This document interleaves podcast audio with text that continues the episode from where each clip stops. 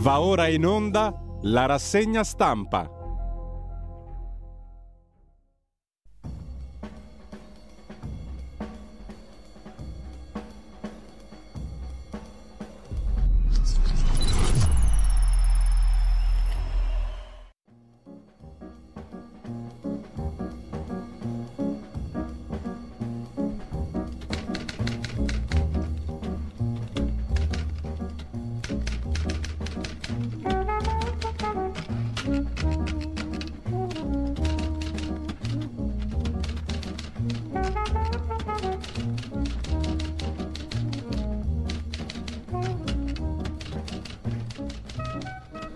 Cordiale buongiorno a tutte le ascoltatrici e a tutti gli ascoltatori da Giulio Cainarca. Ben trovati all'appuntamento con la rassegna stampa che da 25 anni ininterrottamente, record mondiale, vi tiene compagnia. Siamo alle 7.30 in perfetto orario, è mercoledì 5 ottobre e iniziamo come al solito le nostre cronache dalla stupenda Italia. Di dolore ostello, non donna di province ma bordello, per citare il sommo poeta, il cui eh, nome echeggia anche nelle locandine del film di Pupi Avati, strombazzatissimo ovunque in questi giorni. È uscito il film di Pupi Avati su Dante, e quindi tutti ne stanno parlando, così come tutti oggi pubblicano estratti del libro uscito per la nave di Teseo con alcuni interventi e scritti di Michel Houellebecq. Ma andiamo con ordine e innanzitutto ricordiamo il sito fondamentalissimo da cui partire, radiolibertà.net, c'è un pulsantino molto interessante per noi, ma anche per voi. Sostienici, scoprite come. Andate sul sito radiolibertà.net. Non è una roba all'avanguardia, ma è una roba molto efficace. Così, insomma, noi siamo artigiani, non siamo multinazionali dell'informazione, però ce la caviamo comunque. Intanto siamo ancora qui, appunto, dopo 25 anni. Bando alle ciance, le stupidaggini non contano. Andiamo al dunque e vediamo subito l'agenzia ANSA in apertura stamani. L'alta tensione nell'estremo oriente, Corea del Nord e Stati Uniti lanciano 5 missili nel Mar del Giappone, un sesto si schianta al suolo. Lo Stato Maggiore di Seoul della Corea del Sud fa sapere nessun ferito, c'era giusto bisogno di allargare un pochino il raggio della bellicosità mondiale. Energia, il secondo titolo dell'agenzia ANSA di stamani, l'Europa si divide, è scontro sul fondo Sure o Shure 2 Sure in eh, lingua lombarda suona in tutt'altro modo, ha tutt'altre assonanze, ma comunque poi vedremo alcuni articoli anche su questa idea di mettere in comune il debito per tenere basso il costo dell'energia. Una forma di superstato ulteriore, un passo ulteriore verso la statualizzazione dei rapporti europei, dell'Unione Europea, insomma ma tutto per il momento si risolve in un grandissimo bla bla bla. I paesi europei si dividono sugli strumenti per far fronte al caro delle bollette. Ecofin, ministri economici e finanziari dei paesi membri dell'Unione Europea, danno il via libera a un nuovo capitolo del PNRR. Scholz, il cancelliere tedesco, ha detto il nostro scudo, 200 miliardi ha messo la Germania per difendersi dall'aumento delle bollette fregandosene della comunità europea, alcuni paesi già lo fanno. Terzo titolo per il calcio, impresa dell'Inter che ha fatto fuori il Barcellona 1-0, Napoli a Valanga addirittura 6-1 all'Ajax. Di spalla c'è Giorgia Meloni con occhialoni da sole lavorare insieme per le sfide dell'Italia. Su Giorgia Meloni e sul suo grado di fedeltà all'ortodossia europea, euroatlantica, quirinalizia, eccetera, eccetera. Poi vedremo un bel po' di articoli. Intanto l'allarme del Times su Putin prepara un test nucleare. Anche su questo vedremo diversi articoli e aggiornamenti non del tutto rassicuranti. Parla Salvini, io al Viminale farò quello che serve al Paese. Pieno mandato al segretario leghista dal Consiglio federale. Giorgetti dice che Salvini è il candidato naturale al Ministero degli Interni. Tra le priorità programmatiche, caro bollette, flat tax, superamento legge Fornero. Commenta Meloni, Salvini conferma la volontà di offrire le risposte migliori al Paese. Parla Mattarella da Assisi, chiamati al dialogo, non bisogna arrendersi alla guerra e poi Draghi ha parlato anche lui, assicurare crescita e gestione oculata delle risorse, lo vedremo un pochino più in dettaglio tra poco. Dall'Iran Alessia, la blogger, travel blogger, anzi romana, in carcere a Teheran, gli amici ora chiedono silenzio, mentre fa discutere Elon Musk, anche questo lo vediamo dopo, che twitta condizioni di pace filo Mosca, cioè che Mosca si tenga almeno la Crimea e poi si faccia la pace. Ucraina neutrale e Crimea russa, dice Elon Musk. Ira della Ucraina e complimenti da parte del russo Medvedev a Elon Musk il quale sta perfezionando il suo acquisto di Twitter per 44 miliardi. Sono pronto, dice l'imprenditore australiano che ha proposto di comprare la compagnia a 54,2 dollari ad azione, evitando una delle cause più controverse nella storia recente. Intanto Angela Merkel vince un premio delle Nazioni Unite per i rifugiati, un riconoscimento per l'ex cancelliera tedesca e mm, invece, tornando alle cose italiche, Diocesi sospende Don Giulio, parroco di Bonassola in Liguria, pro famiglie arcobaleno. Protagonista di svariate interviste oggi. E vedremo anche questo. Intanto Cucchi, caso Cucchi, depistaggio dei carabinieri per tentare di salvare la carriera. Lo scrive il giudice nelle motivazioni del processo sui depistaggi. La borsa di Milano chiude con un più 3,4% e poi l'isteria, un morto in Piemonte, attese conferme dalle analisi. Vittima un anziano, avrebbe mangiato anche Würstel. La procura al lavoro esami sul ceppo allo zooprofilattico, l'Istituto Zooprofilattico di Torino. Positivi al Covid 58.000, tasso al 20%, qualcuno parla di una circolare già pronta per chiudere di nuovo qualche baracca e qualche burattino, ma il Ministero della Salute ha smentito. Le mascherine torneranno, non torneranno, si discute anche di questo. Infine, morirò in camicia nera. È bufera sul sindaco di Pennabilli Appennino Romagnolo, provincia di Rimini, sono nato con la camicia nera, morirò con la camicia nera. È la frase scritta in un commento a un proprio post sui social che ha fatto scoppiare una polemica su Mauro Giannini, sindaco di Pennabilli, paese dell'Appennino Romagnolo in provincia di Rimini. E che sarà mai? Romano La Russa, assessore in Lombardia, per un saluticchio romano l'è passata tranquilla, come vedremo dopo. Lasciamo con questo l'agenzia ANSA e andiamo eh, adesso a vedere più dettagliatamente la notizia relativa a Draghi, le sue parole. Dobbiamo assicurare a cittadini e imprese una rete robusta di protezione economica e sociale, dice il socialista Mario Draghi, insieme a prospettive serie di sviluppo. Dice il liberista Mario Draghi, c'è bisogno di assistenza, ma soprattutto soprattutto di lavoro e crescita. Gestione oculata delle risorse, respingere i tentativi della criminalità organizzata di appropriarsi di soldi pubblici, ha detto il premier uscente Draghi alla DNA, Direzione Nazionale Antimafia. Il PNRR non è il piano di un governo ma di tutta l'Italia, ha detto ancora l'uscente Presidente del Consiglio e ha bisogno dell'impegno di tutti per garantire la riuscita nei tempi con gli obiettivi previsti. La politica italiana sa ottenere grandi risultati quando collabora tra forze politiche di colori diversi, governo centrale, enti territoriali. Aiutare le procure, le forze di pubblica sicurezza, eccetera, eccetera, scrive l'ANSA riassumendo le considerazioni di Mario Draghi. Da Draghi a Elon Musk, da amico dell'Ucraina, perché ha consentito al paese invaso dai russi di continuare a comunicare grazie al suo sistema satellitare Starlink di Elon Musk, ha improvvisato negoziatore per la pace con Mosca. Questo ce l'aveva raccontato anche Ugo Poletti, il direttore dell'Odessa Journal. In Ucraina funziona a meraviglia internet anche perché si usa il sistema Starlink di Elon Musk, il quale Elon Musk però si è reso sgradito agli ucraini, non è piaciuto agli ucraini.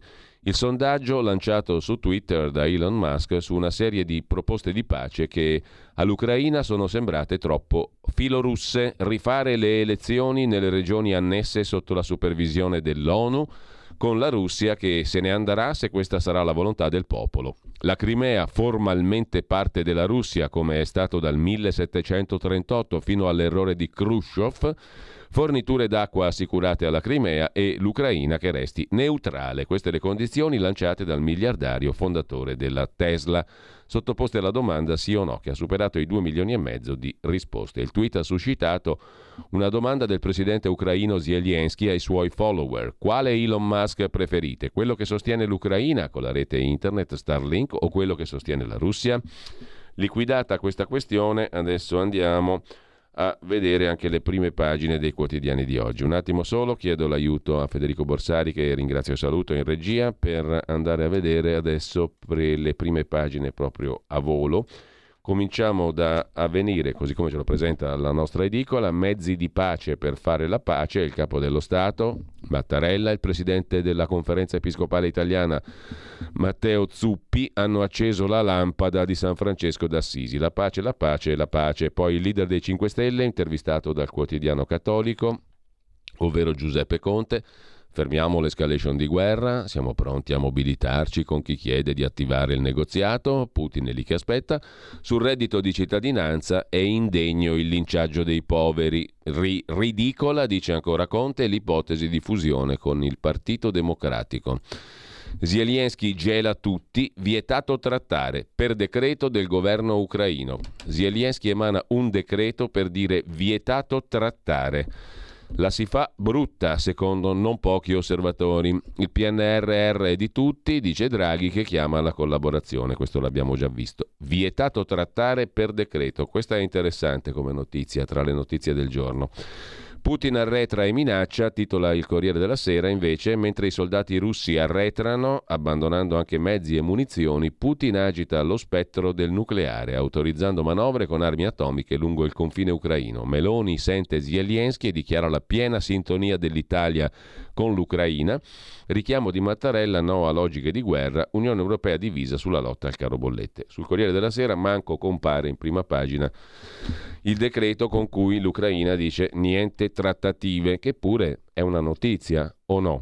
Mentre sempre dalla prima pagina del Corriere della Sera il gas, gli spiragli, le reclute russe, il Nobel ai tre pionieri del computer quantistico, Aspect, Klauser, Zeilinger, ai ricercatori pionieri degli studi quantistici il Nobel per la fisica, e la foto di prima pagina di Nika Shakarami, una ragazza del tutto occidentale nell'aspetto e nel vestire, sedicenne, non aveva ancora compiuto 17 anni, il 20 settembre è stata arrestata a Teheran, trovata morta in carcere, capelli corti, vestita di nero, catene varie un po' punk, diciamo così, viso sbarazzino, sorridente, nel suo ultimo video canta una vecchia canzone, poi Nika, 16 anni, arrestata durante le proteste a Teheran, è stata trovata morta, il corpo trafugato dalla polizia. In Iran gli inni contro la repressione.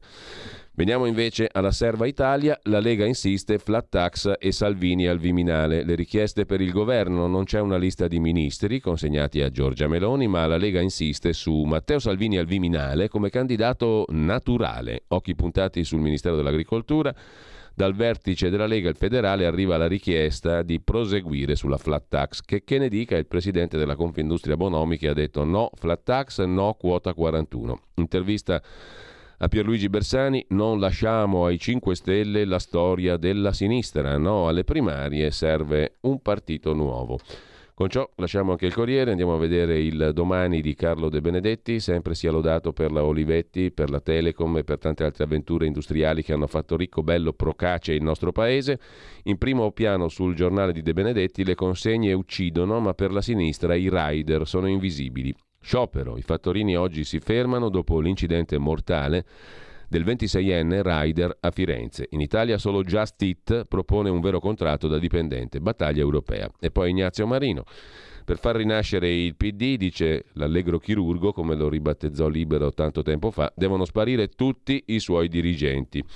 Chi vuole rappresentare davvero questo PD è l'interessante domanda che si pone Carlo Trigiglia, sociologo, nell'articolo di fondo. Giorgia Meloni invece è sicura di Panetta, economista e banchiere centrale europeo, prima direttore generale di Banca d'Italia, futuro ministro dell'economia, per il cambiamento per il Ministero del Tesoro. Ecco gli altri nomi, i nomi del Toto Ministri, che in pazza come tutti i giorni che stiamo esaminando per quanto concerne la nostra Serva Italia. E a proposito di Serva Italia, il fatto quotidiano, in primo piano inviamo armi per la pace, ma Kiev la vieta per legge, quello che il Corriere ignora diventa il titolo d'apertura del fatto di Marco Travaglio. Ucraina, decreto Zelensky che dice no ai negoziati e Mosca sarebbe pronta a test nucleari. Andiamo allegramente incontro al 2023 con una bella guerretta nucleare che ci mette tutti a posto.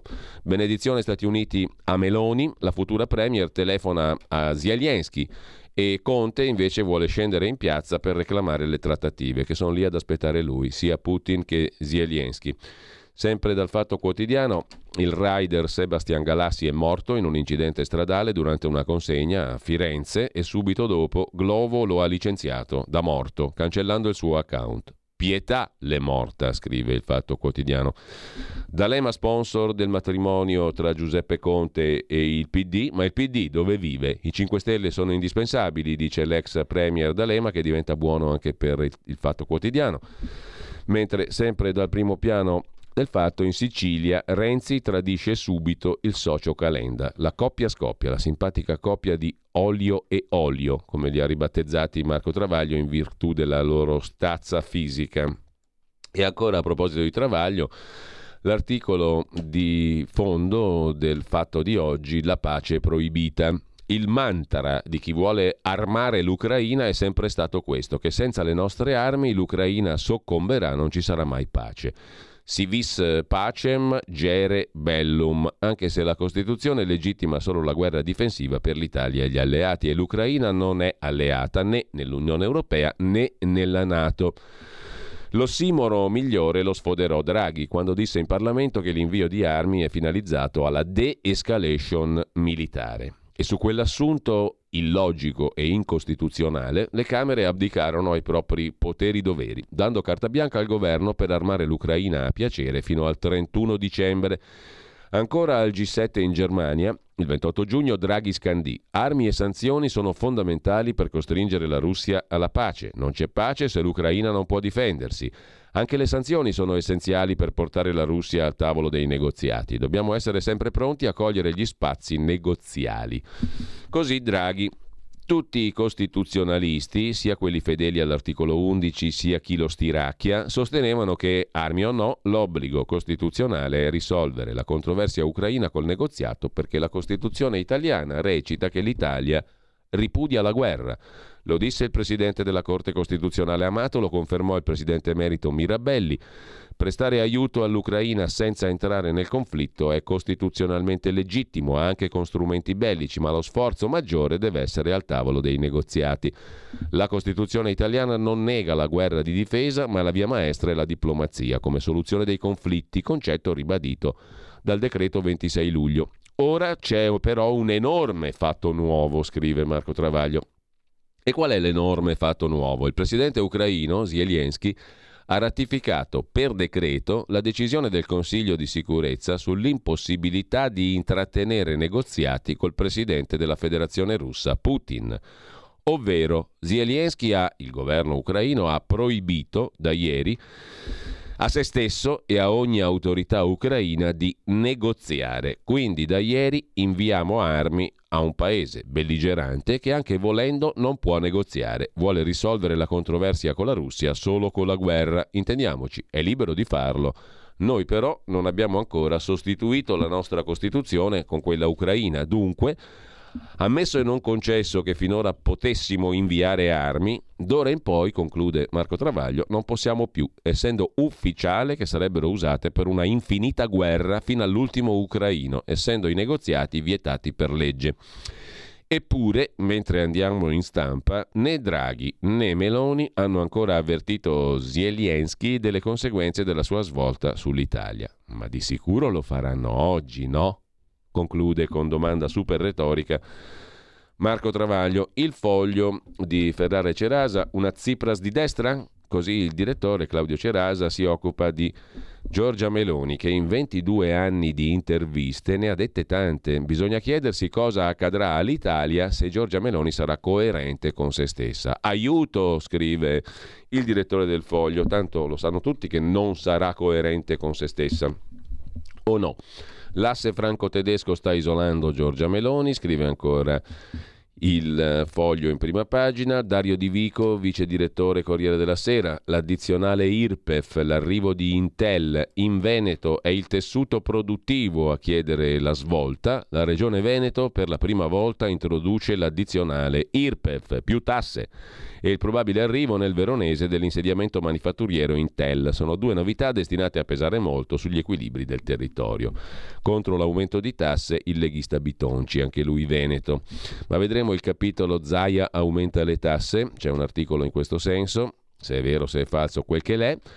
Vedremo dopo. Intanto, sempre dalla prima pagina del foglio, il papello di Salvini Commentato da Parsuo da Caruso, al federale della Lega fa la lista dei ministeri da chiedere, vuole anche quello di Cingolani e poi Meloni non vede Salvini e sulla lista leghista scuote la testa Giorgia. C'è subito un problema di metodo, scrive il foglio. In prima pagina, per l'economia, il centrodestra pensa di mettere al Ministero dell'Economia Scannapieco, cioè l'amministratore delegato attuale di Cassa Depositi e Prestiti, un altro della nidiata di Draghi, uno dei Draghi Boy. Intanto Giorgia Meloni scrive ancora il foglio, incontra Cingolani, mantiene il filo diretto con Draghi riceve alti graduati dell'esercito, parla di strategie energetiche, si sente al telefono per la seconda volta col presidente dell'Ucraina Zelensky per assicurargli pieno sostegno, ha un colloquio anche col premier israeliano l'ex premier Netanyahu, ricandidato alle elezioni prossime del primo novembre in Israele. Fa tutte queste cose al sesto piano della Camera dei Deputati. Ciumbia, verrebbe da commentare, mentre il giornale mette in primo piano il voto truce naturalmente di Matteo Salvini che tiene botta, ecco le sue condizioni. La Lega dice lui al Viminale, il nodo della squadra di governo. Intanto la sinistra riabilita perfino Umberto Bossi, scrive Francesco Del Vigo, pur di colpire Matteo Salvini.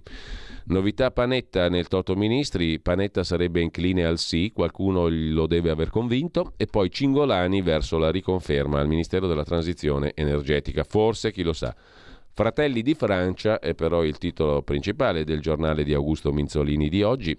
Sul gas nasce un asse Roma-Parigi, l'Unione Europea si spacca sull'energia, Germania e Olanda bocciano il fondo antirincari e la Meloni si trova alleata del Macron. La Meloni, il Macron, per par, per par condicio, parità di trattamento di genere. Gli stoccaggi non bastano, inverno di razionamenti, scrive il giornale eh, Meloni dovrà allearsi con Macron, si vedrà, è tutto un bla bla bla anche in questo caso. Ucraina, gli americani non confermano, ma cresce l'incubo nucleare. Un test nucleare sarebbe in procinto di essere effettuato da parte dell'orrido Putin. Sempre dalla prima pagina del giornale, poi l'atomica non è più l'ultimo tabù, scrive Vittorio Macioce, e poi l'anticipazione del libro di Michel Welbeck, che ce l'hanno tutti, ma proprio tutti i giornali di oggi, nessuno escluso. Il giorno, il Nazione e il resto del Carlino, il quotidiano nazionale, apre sulle bollette shock, l'Europa paralizzata e poi il treno atomico. La Russia diffonde le immagini del convoglio nucleare, ma è mistero sulla destinazione e Zelensky dice non tratto più. Per decreto l'Ucraina non potrà più trattare con la Russia. E intanto il giorno mette in prima pagina, il giorno il quotidiano lombardo, la strage di Brescia, Piazza della Loggia, ultimo atto. La Procura chiede il processo per i pubblici ministeri Zorzi e Toffaloni, gli esecutori della strage. Ci torniamo sopra. Più tardi, intanto il mattino di Napoli, lo vediamo in prima pagina, nucleare, incubo, escalation, ma poi anche il ministro a scuola di Alessandro, lotta ai cyberbulli. Alessandro, 13 anni, si uccise lo scorso primo settembre lanciandosi dal balcone a Gragnano, Napoli. Era disperato perché perseguitato da un branco di ragazzi e ragazze che lo bullizzavano e lo minacciavano e che utilizzavano i social. Ieri a Gragnano il ministro dell'istruzione Bianchi e il capo della polizia Giannini sottolineato l'allarme provocato dai social. Un click può uccidere. Lanciata una campagna per il corretto utilizzo dei social e sempre dalla prima pagina del mattino di Napoli nel Sannio, mazzette per protesi, un ex primario agli arresti domiciliari per cinque anni appalti pilotati sull'acquisto di protesi ortopediche all'ospedale Fate Bene Fratelli di Benevento, agli arresti domiciliari l'ex primario, il napoletano Antonio Piscopo. Il messaggero, il confratello caltagironiano del mattino di Napoli, il confratello romano, su Kiev che ritorna nei suoi territori, le truppe di Zelensky hanno sfondato le linee al sud e puntano su Kherson, i russi in ritirata. Ma c'è un'altra notizia di primo piano. La figlia del re dell'attacchi Pirina, Angelini, ottiene la nomina di un amministratore di sostegno perché è incapace di intendere Angelini. Francesco Angelini è incapace di intendere e di volere. E è la sentenza del Tribunale di Velletri a seguito della causa promossa dalla figlia del re dell'attacchi Pirina. L'impero di Angelini, farmaceutico, affidato a un esterno, nominato dal giudice un amministratore di sostegno, scrive il messaggero. Rimanendo a Roma andiamo al tempo. Il tempo di Roma si occupa stamani con Luigi Bisignani di una questioncella che riguarda le nostre saccocce da tanti, tantissimi anni, dal 92-93 quando Mario Draghi non era Presidente del Consiglio ma direttore generale del Ministero del Tesoro, tempi lontanissimi, 30 anni fa, eppure lui era già lì. Mario Draghi era direttore generale del Tesoro e avviò con Ciampi, con tutti quei bei governi degli anni 90 che ci portarono trionfanti nell'Europa e nell'euro, la privatizzazione di tutto e di più. In primo luogo la madre di tutte le privatizzazioni, la Telecom, che fu regalata per quattro soldi al nocciolino duro degli agnelli, da lì in avanti ci passarono tutti, ma proprio tutti, ma proprio tutti i cosiddetti capitalisti, i prenditori italiani, i quali fecero cassa, fecero di tutto e di più, fino al capolavoro dei Colaninni che si comprarono la società lasciando il debito, a debito, lasciato alle future gestioni, cioè a noi, che cosa aveva di straordinariamente ricco Telecom? Tante cose, compresa la rete, la rete telefonica, che è un asset formidabile, fondamentale, che anche al, dal punto di vista internazionale i cavi Telecom contano moltissimo per le comunicazioni nel mondo.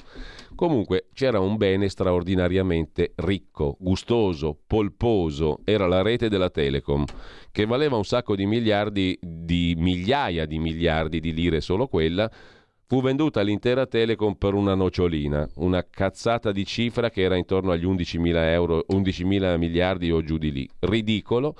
Adesso cosa facciamo? Abbiamo regalato tutto, rete compresa ovviamente. Ah, a proposito, poi nel 96-97 si fa la privatizzazione vera e propria. Prima si fa l'affaruccio con Telecom Serbia, rimasto là come un punto di domanda. Poi si fa la privatizzazione Ricordati che tieni famiglia, disse Mario Draghi al numero uno della Telecom per indurlo a sloggiare dalla sua posizione e aprire la strada ai privatizzatori.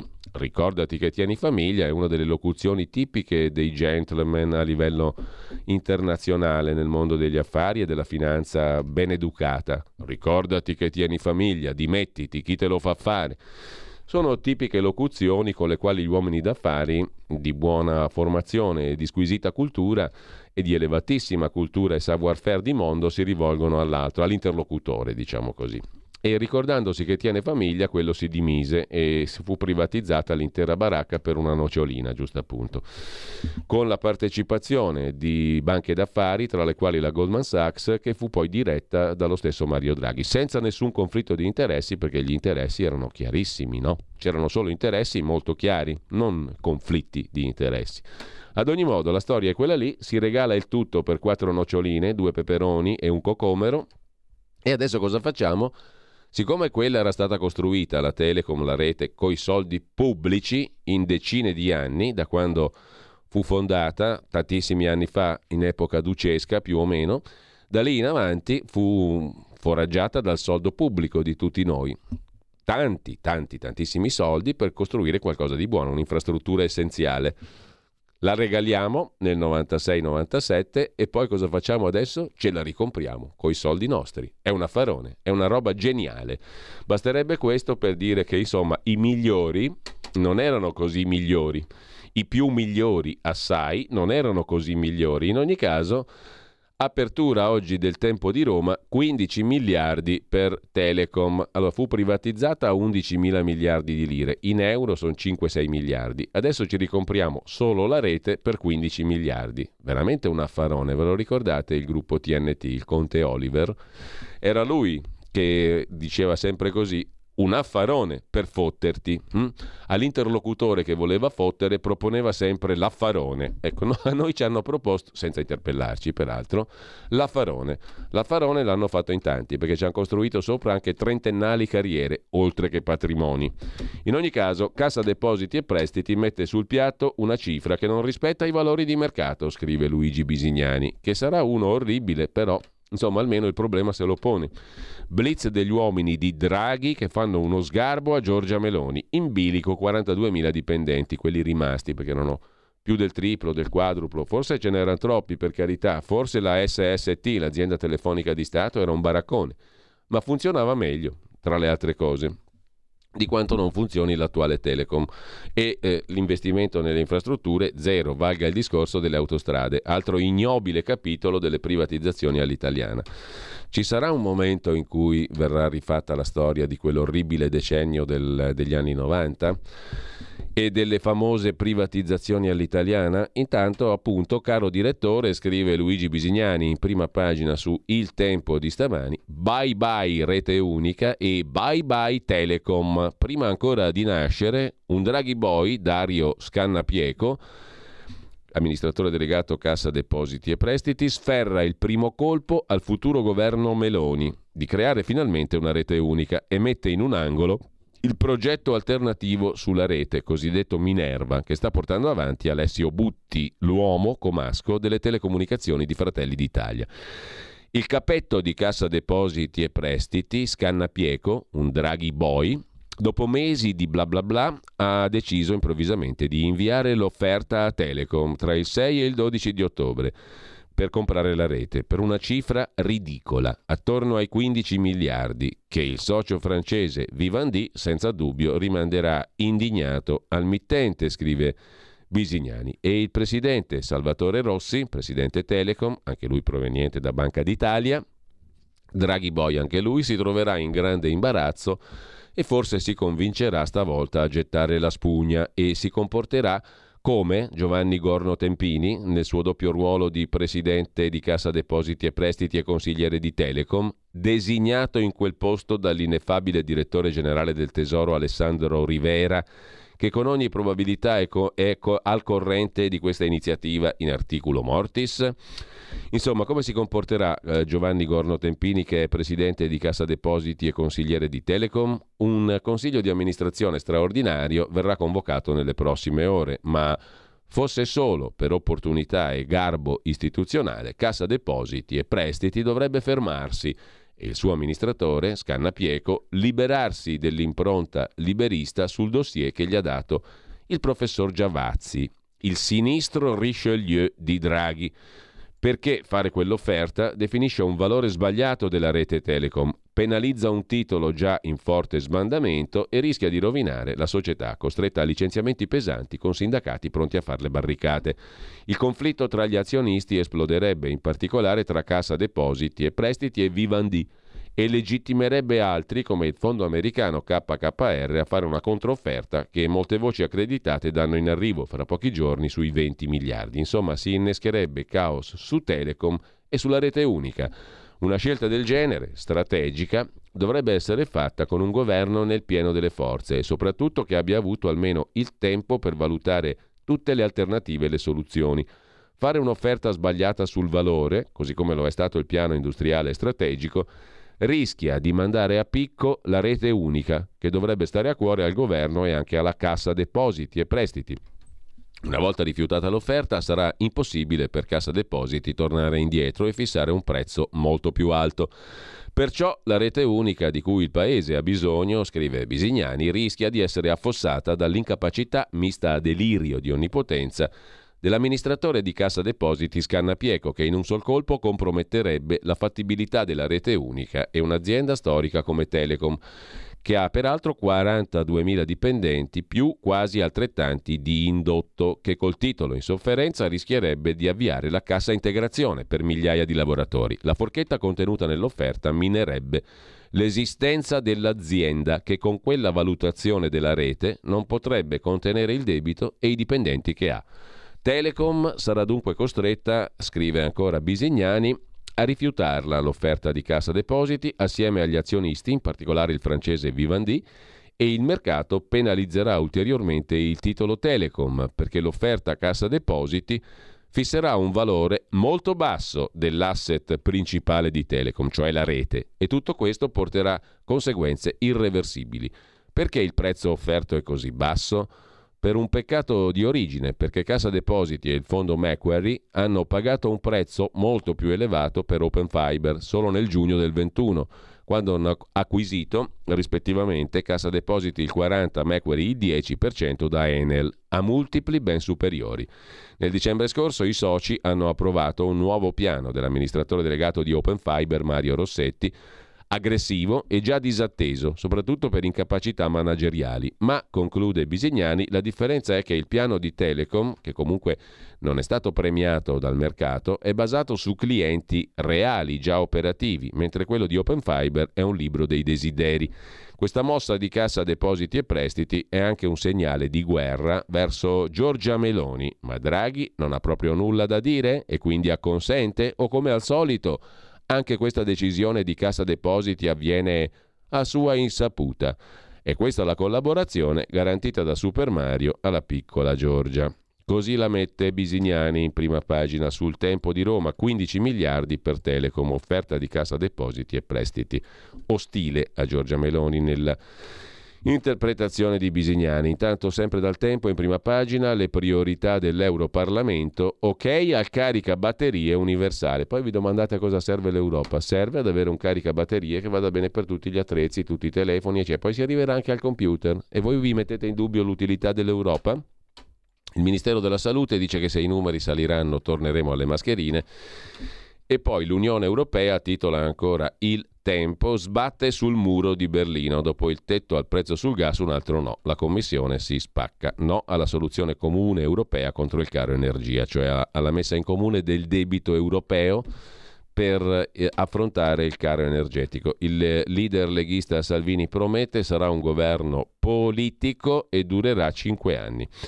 Dal tempo di Roma passiamo a vedere adesso anche le altre prime pagine più rapidamente. Abbiamo appunto visto il quotidiano di Antonio Angelucci. Andiamo a dare un'occhiata anche a Repubblica, prima pagina di Repubblica dedicata a due questioni. Reportage di Corrado Zunino da Liman nel Donbass. Liman è stata liberata dalle forze ucraine, ma la battaglia è stata feroce. E poi il Ministero dell'Interno che spacca la destra. Lega compatta con Salvini. È lui il candidato naturale al Viminale e la Lega chiede anche altri tre ministeri. Il diktat irrita Giorgia Meloni, scrive. Repubblica. La leader di Fratelli d'Italia incontra Cingolani, telefona a Zelensky, Conte chiama in piazza i pacifisti sul gas. La Commissione europea boccia il piano Gentiloni sugli aiuti europei. Così Repubblica in apertura. Stefano Folli ragiona sull'ipotesi teorica del fatto che una presidenza di una delle due Camere vada all'opposizione. Claudio Tito si occupa di Mattarella, il colle neutrale fino all'incarico, perché la Costituzione dice che il Presidente del Consiglio incaricato, e non è stato ancora incaricato nessuno, che propone i ministri al capo dello Stato e costui li nomina facendo le sue valutazioni. Andiamo alla stampa di Torino, Meloni Cingolani e patto sulle bollette. Torino spegne la mole, la crisi travolge anche il simbolo della città, faremo un Natale con le luminarie ridotte al minimo in molti, in molti luoghi, che tristezza. L'allarme della Nato, Mosca è pronta al test nucleare sul confine ucraino. E poi ancora in prima pagina sul quotidiano torinese, Salvini al Viminale, la sfida della Lega, l'intervista a Peppe Provenzano, vice segretario del PD, basta col governismo.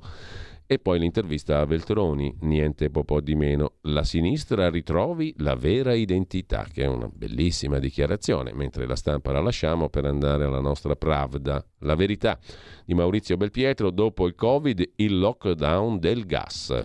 Germania e Unione Europea insistono sul Green Deal.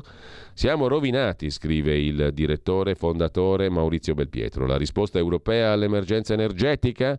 Mettetevi su il maglione, cari amici, così molte famiglie, anche amiche naturalmente, così molte famiglie rischiano di finire sull'astrico e molte imprese di chiudere, ma Bruxelles sarà contenta perché potrà far implodere l'economia del continente e gestire la bolla dei debiti.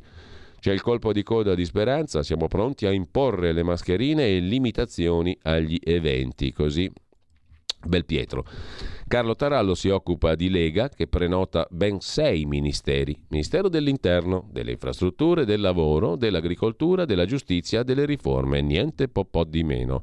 Che fame che c'ha il Salvini, mentre sempre dalla prima pagina della Verità, la follia verde di Beppe Sala, ospedali irraggiungibili e via i pendolari. Milano, città proibita, scrive Patrizia Floder-Reiter sulla mobilità in quel di Milano. A centropagina polizze false sulle mascherine FFP2 la regione disse ok. Prosegue il Mascherina Gate, l'indagine di François de Tonquedec, oggi Paolo Gian Lorenzo lo aiuta, spunta il messaggio nel Mascherina Gate del dirigente del Lazio che dà il via libera alle assicurazioni farlocche. Carlo Cambi, che avremo con noi alle 9.30 negli scorretti si occupa di Bonomi, il presidente della Confindustria, che fa il duro sulle tasse e sulle pensioni, ma solo quelle degli altri. Marcello Veneziani sul PD riparta dall'ubiquo Veltroni e l'Italia gliene sarà grata. Francesco Borgonovo, già cominciata la gran cassa per addossare la crisi a noi, cittadini, popolo bue, come in pandemia. E infine la verità chiude con l'asilo che insegna ai bimbi com'è bello essere gay, personale LGBT, nel direttivo un sociologo accusato di voler sdoganare la pedofilia. Il tutto accade a Berlino, dove aprirà un asilo arcobaleno. Che scandalo, signora mia! A chiudere, Fabio Amendolara, shock a Roma, rapinato e stuprato da tre stranieri, l'abbiamo letto ieri la notizia, uno studente sardo di 22 anni è stato aggredito rapinato e stuprato da una banda di stranieri. Per concludere, elezioni tormentate negli Stati Uniti e in Brasile, Biden con Lula, sospetti brogli, tensione in Brasile. Libero apre la sua prima pagina con il PD che sembra Gomorra, inchiesta sulle mascherine, mi metti le mani addosso, nuove intercettazioni sullo scandalo. Nella sanità laziale, scrive Libero in apertura. E alle pagine 2, 3, 4 c'è il succo dell'inchiesta Ombre Rosse, scrive Paolo Ferrari, c'è un nuovo capitolo della Gomorra del PD. Siete dei truffatori, metti le mani addosso, spunta un altro audio con protagonista l'ineffabile Ruberti, il capo di gabinetto del minist- dell'ex ministro, ora sindaco di Roma Gualtieri, quello dell'inginocchiati, ti sparo, tutto imbriaco e incazzato, eccetera, eccetera, lo sapete tutti. Ex capo di gabinetto del sindaco, protagonista di un altro audio. Dice il sindaco, Gualtieri sono i mesi della pandemia e l'uomo discute, eh, chiedo scusa, sono i mesi della pandemia e l'uomo, cioè l'uomo di Gualtieri, discute con i responsabili dell'azienda dalla quale erano state acquistate mascherine per 14 milioni di euro, tanto sono soldi nostri, mai consegnate. La prossima volta che alza la voce faccio venire la forza pubblica, uscite, siete dei truffatori, uscite dalla regione Lazio, mettimi le mani addosso.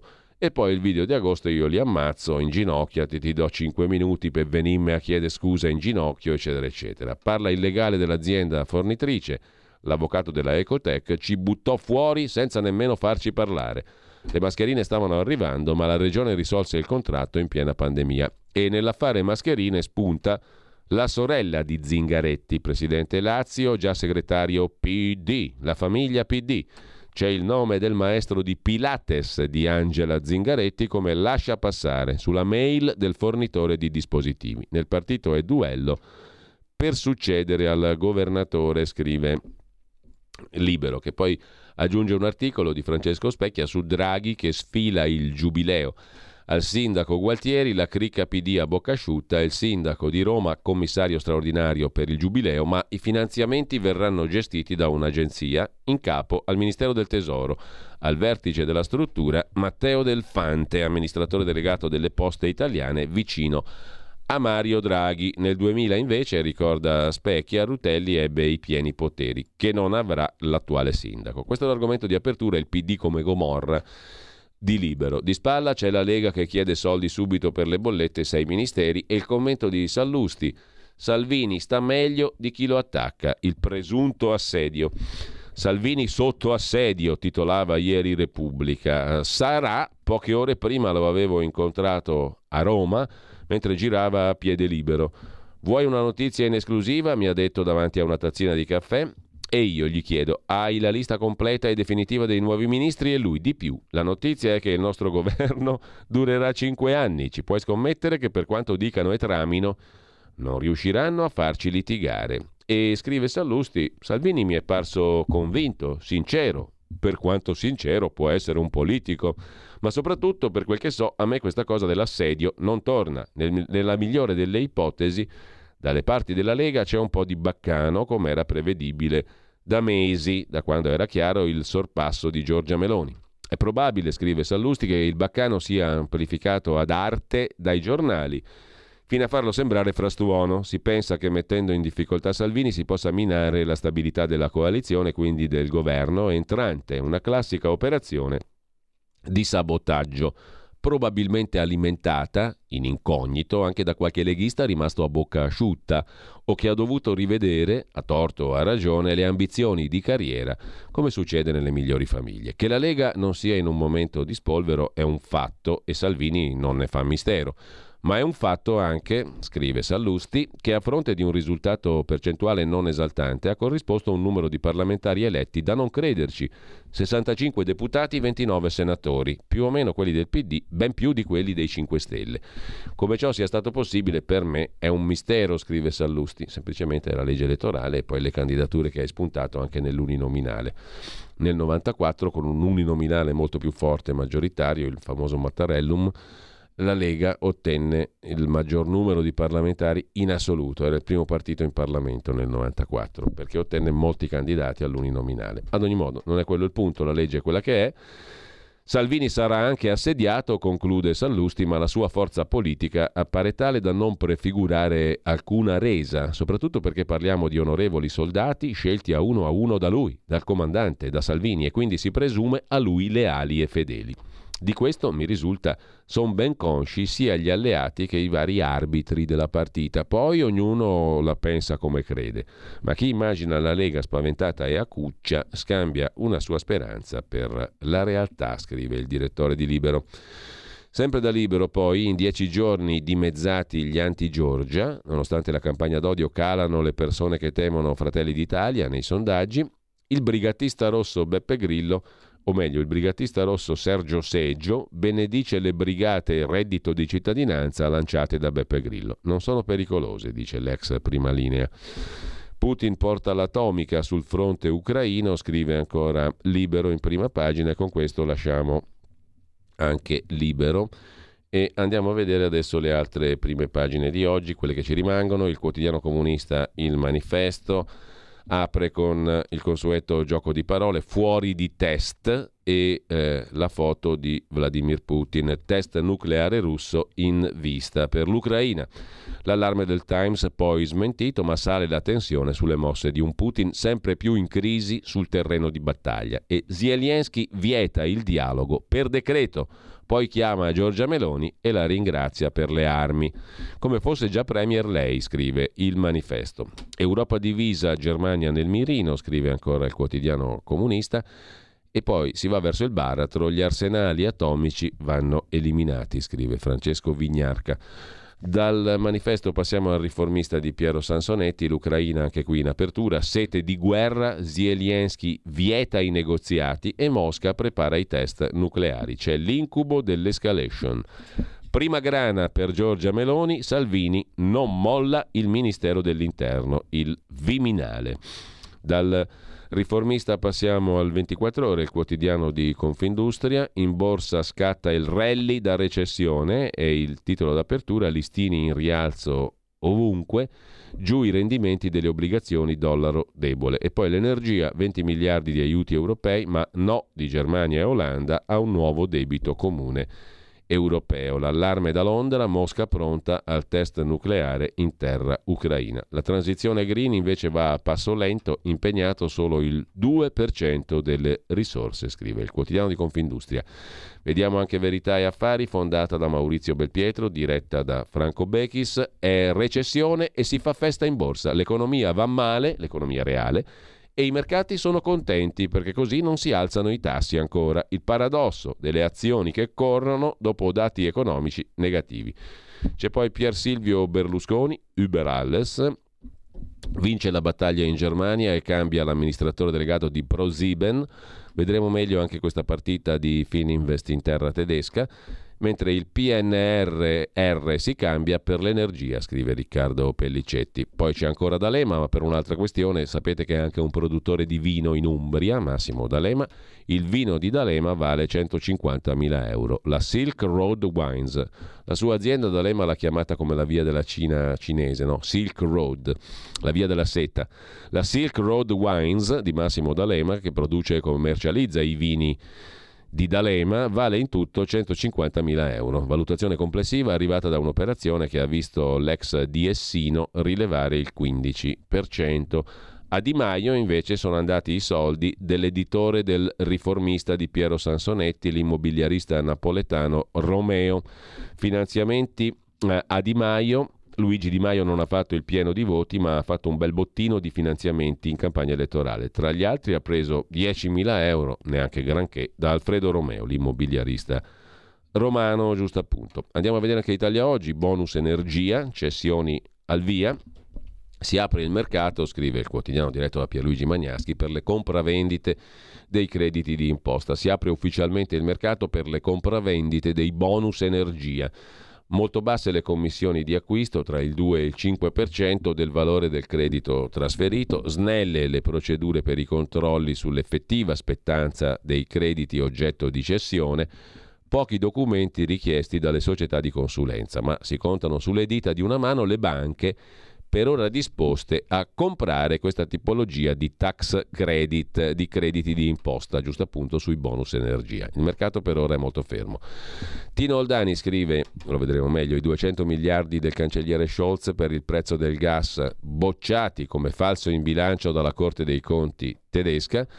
In Italia il PD ha perso non solo le elezioni ma anche la bussola, scrive Gianni Pardo, poi un'intervista, anche questa la vedremo meglio, a Vittorio Emanuele Parsi, dell'Università Cattolica, dove dirige l'Alta Scuola di Economia e Relazioni Internazionali.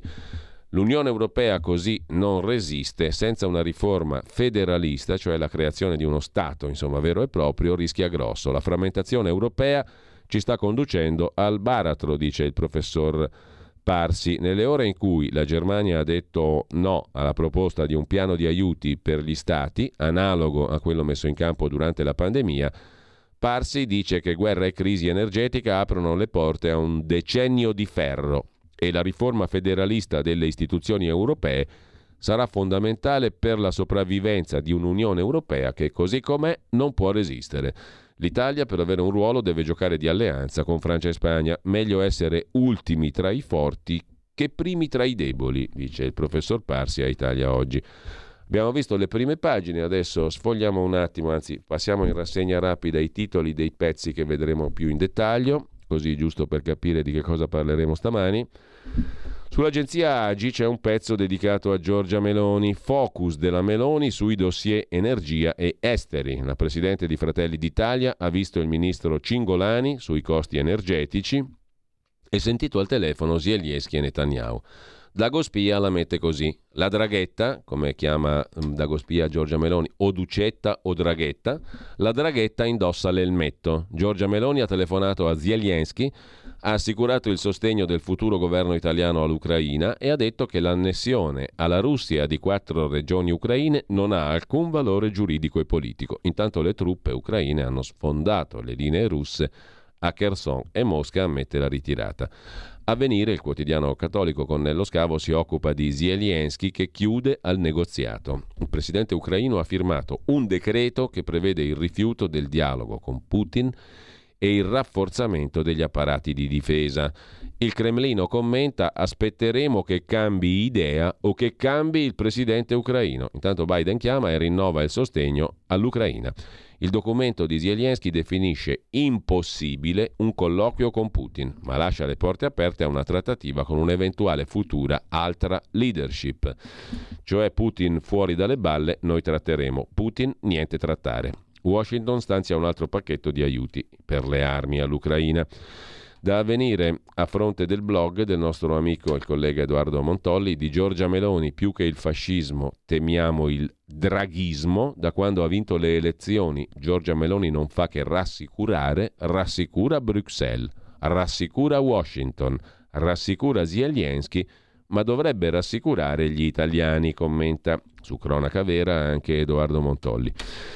Su Atlantico Quotidiano Federico Punzi si sofferma sullo stesso argomento. Primo banco di prova per Giorgia Meloni, l'ingerenza di quella che Dagospia poco rispettosamente chiama la mummia sicula, cioè Mattarella, l'ingerenza del colle e il rischio del pilota automatico. Il problema non sono i tecnici, è il software, le idee, evitare tutele e veti, la trappola della cosiddetta soluzione europea. Salvini meglio al Viminale e occhio alla presidenza delle Camere, scrive su Atlantico Quotidiano Federico Punzi. Sul sussidiario.net stesso argomento sul nuovo governo Anselmo Del Duca, da Lega e Quirinale, due nuove certezze per Giorgia Meloni per convincere Panetta ad andare al Ministero dell'Economia, Panetta Banca Centrale Europea, Banca Italia, Meloni ha bisogno di Mattarella, intanto novità sul fronte Lega, lo vediamo dopo. Sempre sul sussidiario poi un'analisi del ruolo che è tornato ad esercitare a quanto pare Gianfranco Fini, il ruolo vero di Gianfranco Fini dietro Giorgia Meloni. Ne parla Marco Zacchera, ha fatto notizia la difesa pubblica di Giorgia Meloni da parte di un ritrovato Gianfranco Fini davanti alla stampa estera, ma i due si sono sempre sentiti anche in passato quando Fini era caduto nell'ombra e continuano a farlo. A proposito di Giorgia Meloni, Emiliano Fittipaldi su Domani, Meloni è sicura di Panetta, ministro dell'economia, ora vuole accelerare i tempi. L'economista della Banca Centrale Europea, amico di Draghi e già direttore generale di Banca d'Italia, cioè Fabio Panetta appunto, per la prima volta ha dato l'ok a diventare nuovo ministro dell'economia. Giorgia Meloni vuole, scrive domani, che il suo governo incassi la fiducia già il 18 di ottobre per debuttare al Consiglio europeo. La lista di Giorgia Meloni ha Salvini proposto il Ministero dello Sviluppo Economico e il Ministero del Lavoro. Tajani va verso il Ministero degli Interni, ipotesi di piante dosi al Dipartimento di Informazioni di sicurezza, il coordinamento dei servizi segreti. C'è da segnalare sulla stampa di Torino un'intervista a Matteo Maria Zuppi, presidente della conferenza episcopale italiana. La Chiesa ha rispetto per Giorgia Meloni, ma vigilerà sul bene comune. Non temo il fascismo, ma violenza, mafie e speculazione, cioè alcuni dei frutti tipici della penisola italiana della serva Italia, per usare le parole del sommo poeta. L'astensionismo inquieta e costringe alla riflessione, eccetera, eccetera. Sugli stati generali.com di Jacopo Tondelli, l'articolo di Federico Zuolo, sempre dedicato al marketing di Giorgia Meloni, che fa la moderata tra manipolazione collettiva e realtà.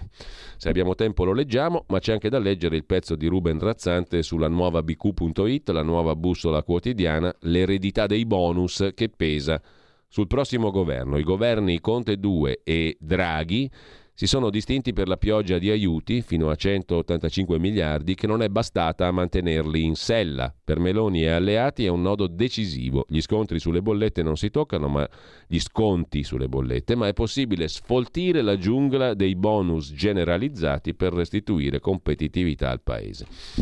Sul Corriere della Sera c'è poi la questione della lista delle richieste della Lega, ne parla Marco Cremonesi. Si parte dal Viminale, ma c'è un piano B, poi vedremo. Giorgetti dice che Matteo Salvini è il candidato naturale al Ministero dell'Interno, nell'elenco anche agricoltura, infrastrutture, riforme.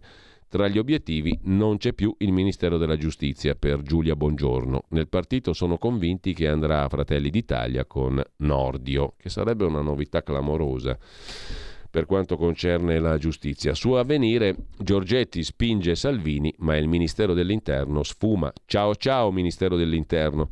Matteo è il candidato naturale per il Viminale, ha detto Giorgetti, il Consiglio federale gli dà mandato pieno, ma si rafforza l'ipotesi di Piantedosi che fu il prefetto capo di Salvini all'epoca di Salvini ministro, potrebbe diventare lui ministro dell'interno.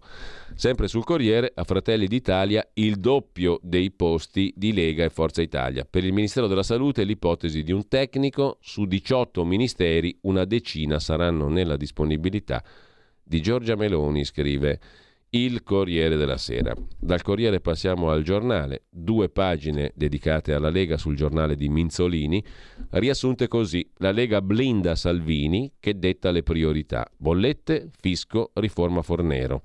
Giorgetti lo lancia come ministro dell'interno al Viminale. Al Consiglio federale il partito fa quadrato, intorno a Salvini gli conferisce pieno mandato di trattare la squadra di governo. Il Carroccio chiede interni, affari regionali, infrastrutture giustizia e agricoltura.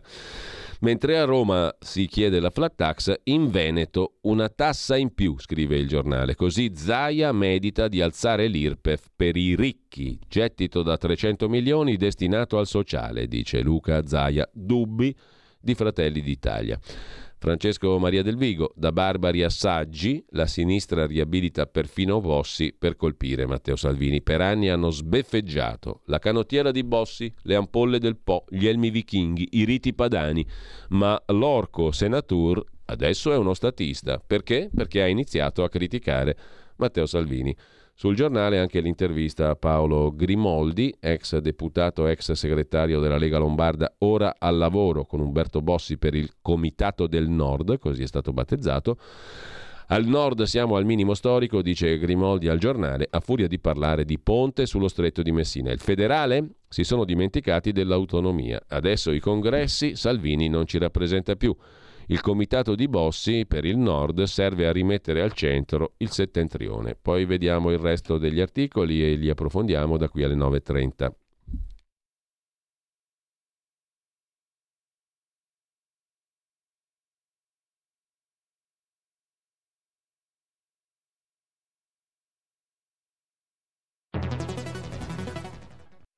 C'è chi te la racconta sbagliata e chi te la racconta male. C'è chi te la racconta tagliata, chi te la racconta al contrario e chi non te la racconta affatto. QDS te la racconta giusta. Ogni giorno la tua terra, il suo presente, le sue attese, la sua volontà di rinascita. Leggi, abbonati, scegli il quotidiano di Sicilia. L'informazione giusta per crescere insieme.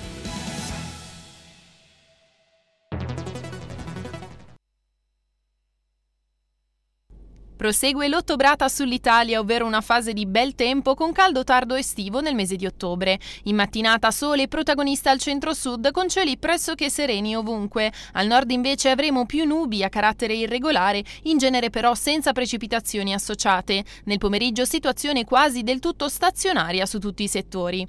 Per ora è tutto da ilmeteo.it dove il fa la differenza. Per dettagli maggiori c'è la nostra app. Una buona giornata da Alessandra Tropiano.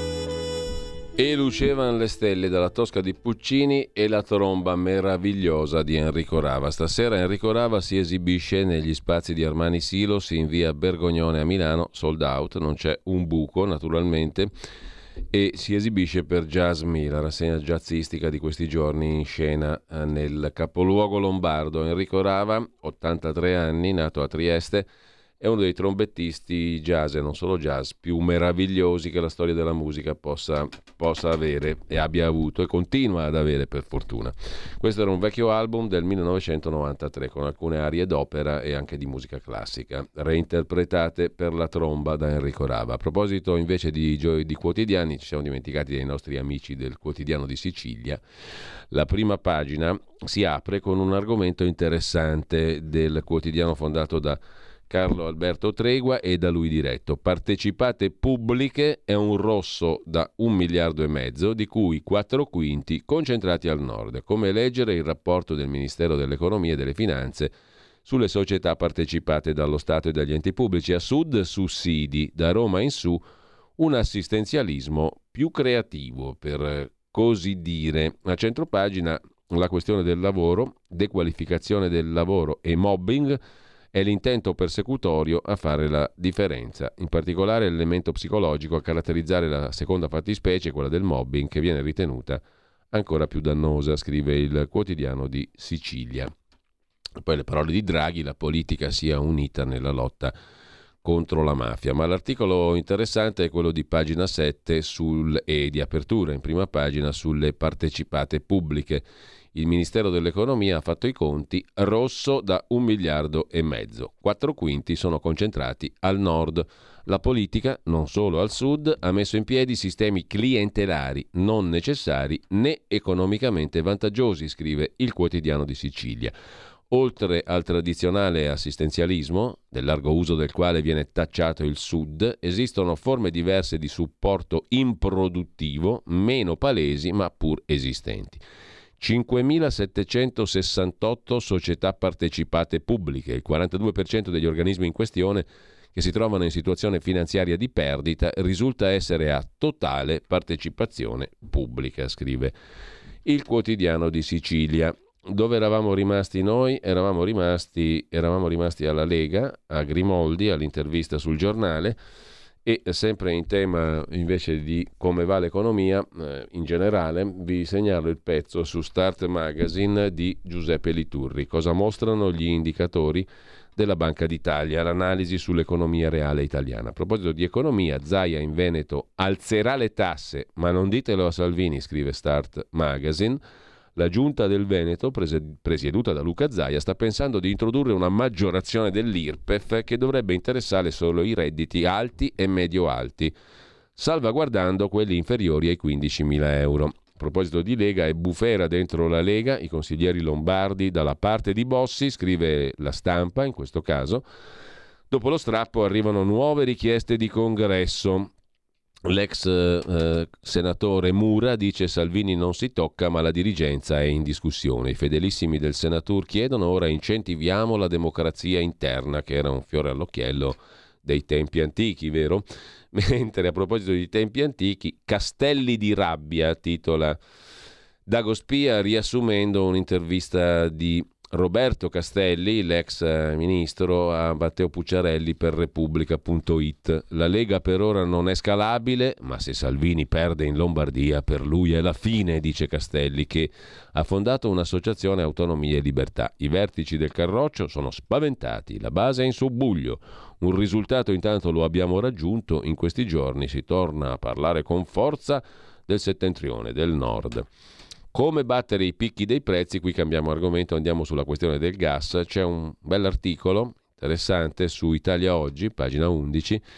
Parla Marco Alverà, già amministratore delegato di SNAM, un solo acquirente per l'Unione Europea, una banca centrale per il gas. Così batteremo i picchi, si batterebbero i picchi dei prezzi del gas. Vanno trovati fornitori di gas anche negli Stati Uniti e in Argentina. Sarebbe stato bene, dice l'ex amministratore Snam, attuare le proposte anche prima dell'esplosione del conflitto in Ucraina, perché la corsa dei prezzi del gas è partita già a novembre del 21, quando la Cina iniziò ad acquistare gas liqui- liquefatto GNL in grandi quantità, quando le scorte erano al minimo. La domanda di gas continuerà a salire fino al 2050. L'Europa rischia di restare indietro, mentre la Cina ha già in cantiere nuovi progetti di gas liquefatto, di GNL di rigassificatori per far fronte a 370 miliardi di metri cubi di consumo di gas all'anno, un volume vicino al consumo totale di gas dell'Unione Europea. Quindi eh, in primo luogo un solo acquirente a livello di Unione Europea, una banca centrale per il gas, era la proposta di Alverà. Per quanto concerne invece eh, i riflessi geopolitici della questione energetica, Fausto Biloslavo sul giornale si occupa della Turchia. La Turchia divora il gas e il petrolio, in questo caso della Libia. Via alle esplorazioni, Erdogan ha trovato l'accordo col governo di Tripoli, che la benedetta guerra di Obama del 2011, il premio Nobel per la pace che fece la guerra, ci ha levato dal nostro, dalla nostra sfera di influenza con nostra grande gioia, naturalmente. La, la Libia adesso è in mano a Erdogan e alla Francia in parte. Comunque, missione diplomatica turca, lunedì una delegazione turca ha firmato un accordo di 50 anni col premier libico Dabaiba, gas e petrolio libico in Turchia. A proposito di energia, sulla stampa Franco Bernabé, ex amministratore delegato di Eni e Telecom, presidente di quel che rimane dell'Ilva Acciaierie d'Italia dal 2021, già vicepresidente di Rothschild Europe, chi più ne ha più ne metta, Franco Bernabé dice oggi alla stampa che gli stoccaggi di gas non basteranno, che, che ne dica il ministro Cingolani che ha detto tutto a posto, abbiamo una quantità di gas impressionante, possiamo anche esportarlo. Non è così, gli stoccaggi non basteranno, dice Bernabé, occorre subito un piano di razionamenti. Il metano russo non tornerà, salviamo almeno gli ospedali e i servizi pubblici. La situazione migliorerà dal 2025, ma bisogna arrivarci vivi, dice Bernabé. L'aumento dei prezzi sarà così violento che imporrà comportamenti virtuosi a tutti. Fare interventi strutturali è difficile, dovranno continuare gli aiuti, bisogna rimodulare la produzione di imprese che hanno catene interrompibili, cioè razionare l'energia come dice anche il presidente di Nomisma Tabarelli. L'Unione Europea ha reso il mercato competitivo sul lato dell'offerta, ma non su quello della domanda. Le difficoltà sono il risultato di scelte accumulate nel corso di vent'anni. Per quanto concerne la cronaca, ha il suo momento di celebrità, il suo quarto d'ora, come diceva Andy Warhol, Don Giulio Mignani, sacerdote di Bonassola, La Spezia, che da tempo si espone in pubblico in difesa di coppie omosessuali, aborto ed eutanasia, cosa ci faccia nella Chiesa Cattolica lo sa solo lui, perché è come se io entrassi, che ne so, in un club di giocatori di scopa e, per, e lo proponessi di giocare a calcio tutti i giorni. Boh, se entri in un club che ha determinate regole, più o meno le rispetti, se no te ne vai e fai altro, secondo me. Poi ognuno fa quello che gli pare, ovviamente, lui dice mi dispiace se ho creato scandalo, mi dispiace se ho creato scandalo. Questo è interessante. Intanto, eh, sempre rimanendo alle cronache, Milano è una città da multare, scrive Avvenire. In un anno quasi 2 milioni e 500 mila contravvenzioni, quasi il doppio dei cittadini di Milano. Eh, oltre 4 ogni minuto. Traffico tornato a prima della pandemia e incidenti stradali a quota 10.600. Questo nella fantastica Milano. A proposito, c'è una storiella interessante su Milano perché il giornale ci racconta, poverino, di un manager aggredito in pieno centro, il quale si è incazzato e ha detto Milano è una città fuori controllo. La disavventura è capitata all'ottimo Riccardo Ruggero, ex amministratore delegato di Telecom Italia e figlio di cotanto padre, perché il padre fu un altissimo dirigente pubblico ma anche ministro del tesoro, ve lo ricorderete, Renato Ruggero. Il figlio Riccardo, ormai ha 61 anni pure lui, è stato aggredito e rapinato in pieno centro a Milano. Eh, ex amministratore delegato di Telecom, ora advisor, tante altre belle cose, è stato lui stesso a raccontare l'episodio che non smette di turbarlo. Aggredito in centro, la città è fuori controllo, si lamenta Riccardo Ruggero assediato, assalito in via Marina. Volevano l'orologio, poteva finire peggio, dice Ruggero, che noi ricordiamo però, e lo ricordava anche il giornale stesso, che oggi lo intervista, il 18 marzo del 2006. Lui allora era top manager della Telecom, aveva comprato la Porsche Carrera nuova e per provarla è andato non su un circuito privato, ma in un'autostrada pubblica e l'ha tirata a 311 km all'ora. L'autovelox ha sorpreso l'auto a 311 km all'ora. La Polstrada ha fermato l'automobile al volante l'amministratore delegato delle, della Telecom allora. Lo stesso Riccardo Ruggero che ieri si lamentava perché gli volevano imbolare l'orologio. È accaduto lo scorso 11 marzo del 2006 sull'autostrada Genova-Voltri-Alessandria, Gravellona Toce, in provincia di Novara. Ruggero era alla guida di una Porsche Carrera quando una pattuglia della stradale ha rilevato la velocità incredibile, 311 all'ora. Alla vista degli agenti il top manager ha frenato e si è giustificato così. La stavo provando. Mi sembra logico, è normale, no? Eh, non su una pista privata ma su una pista pubblica. Del resto era la filosofia della Telecom. Con il bene pubblico ci faccio quello che mi pare a me. Giusto? È ovvio, lo dicevamo prima, da quando l'hanno privatizzata tutti i cosiddetti capitani più o meno coraggiosi che hanno guidato la Telecom l'hanno concepita così. È un bene pubblico, ma mi faccio gli affarazzi miei. Eh, le scuse di questa è un'altra cosa bella da Milano in cronaca, in questo caso di Repubblica, l'avete visto tutti il La Russa. Guarda che soggetto, che foto meravigliosa, questa di Romano La Russa, assessore regionale alla sicurezza dal 28 di agosto scorso e poi era stato ripreso recentemente mentre a un funerale di un camerata faceva il saluto fascista. Ora eh, la russa si scusa, non era un gesto con fini politici perché naturalmente il saluto fascista non è roba politica. Il nuovo assessore alla sicurezza ha salvato dalla sua maggioranza. Per l'opposizione ormai la Lombardia è un feudo di fratelli d'Italia. Salvano perfino uno che fa il saluto fascista, ma lui l'aveva spiegata giusta, ha detto io non ho fatto il saluto fascista. Ho alzato il braccio per dire "Oh, ragazzi, abbassatelo", cioè quando uno fa il gesto di tener basso, no? Voi pensate al gesto che fate col braccio se volete indicare a qualcuno di tener basso qualcosa. Fate così col braccio, lo alzate un po'.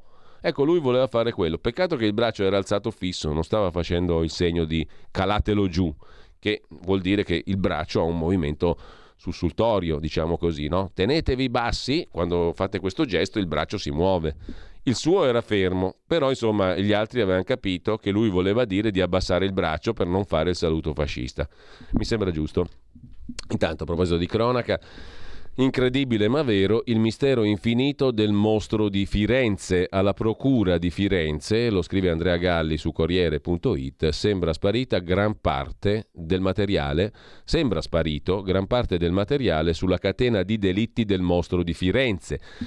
Lo denunciano gli avvocati dei familiari delle vittime ai quali da tempo viene impedito di accedere agli atti giudiziari. I legali annunciano un esposto al Ministero di Giustizia e sono pronti a chiedere la revisione delle sentenze di condanna dei cosiddetti compagni di merende, Pacciani e compagnia. Inquietante anche la vicenda di Piazza della Loggia, dopo 48 anni, 28 maggio 1974, Ecco i due neofascisti che misero la bomba, dice la procura di Brescia, che ha chiesto il rinvio a giudizio per Roberto Zorzi e per un altro indagato, Marco Toffaloni. Attentato durante una manifestazione, morirono otto persone. Decisiva la foto che ritrae uno degli accusati dietro a un uomo in lacrime.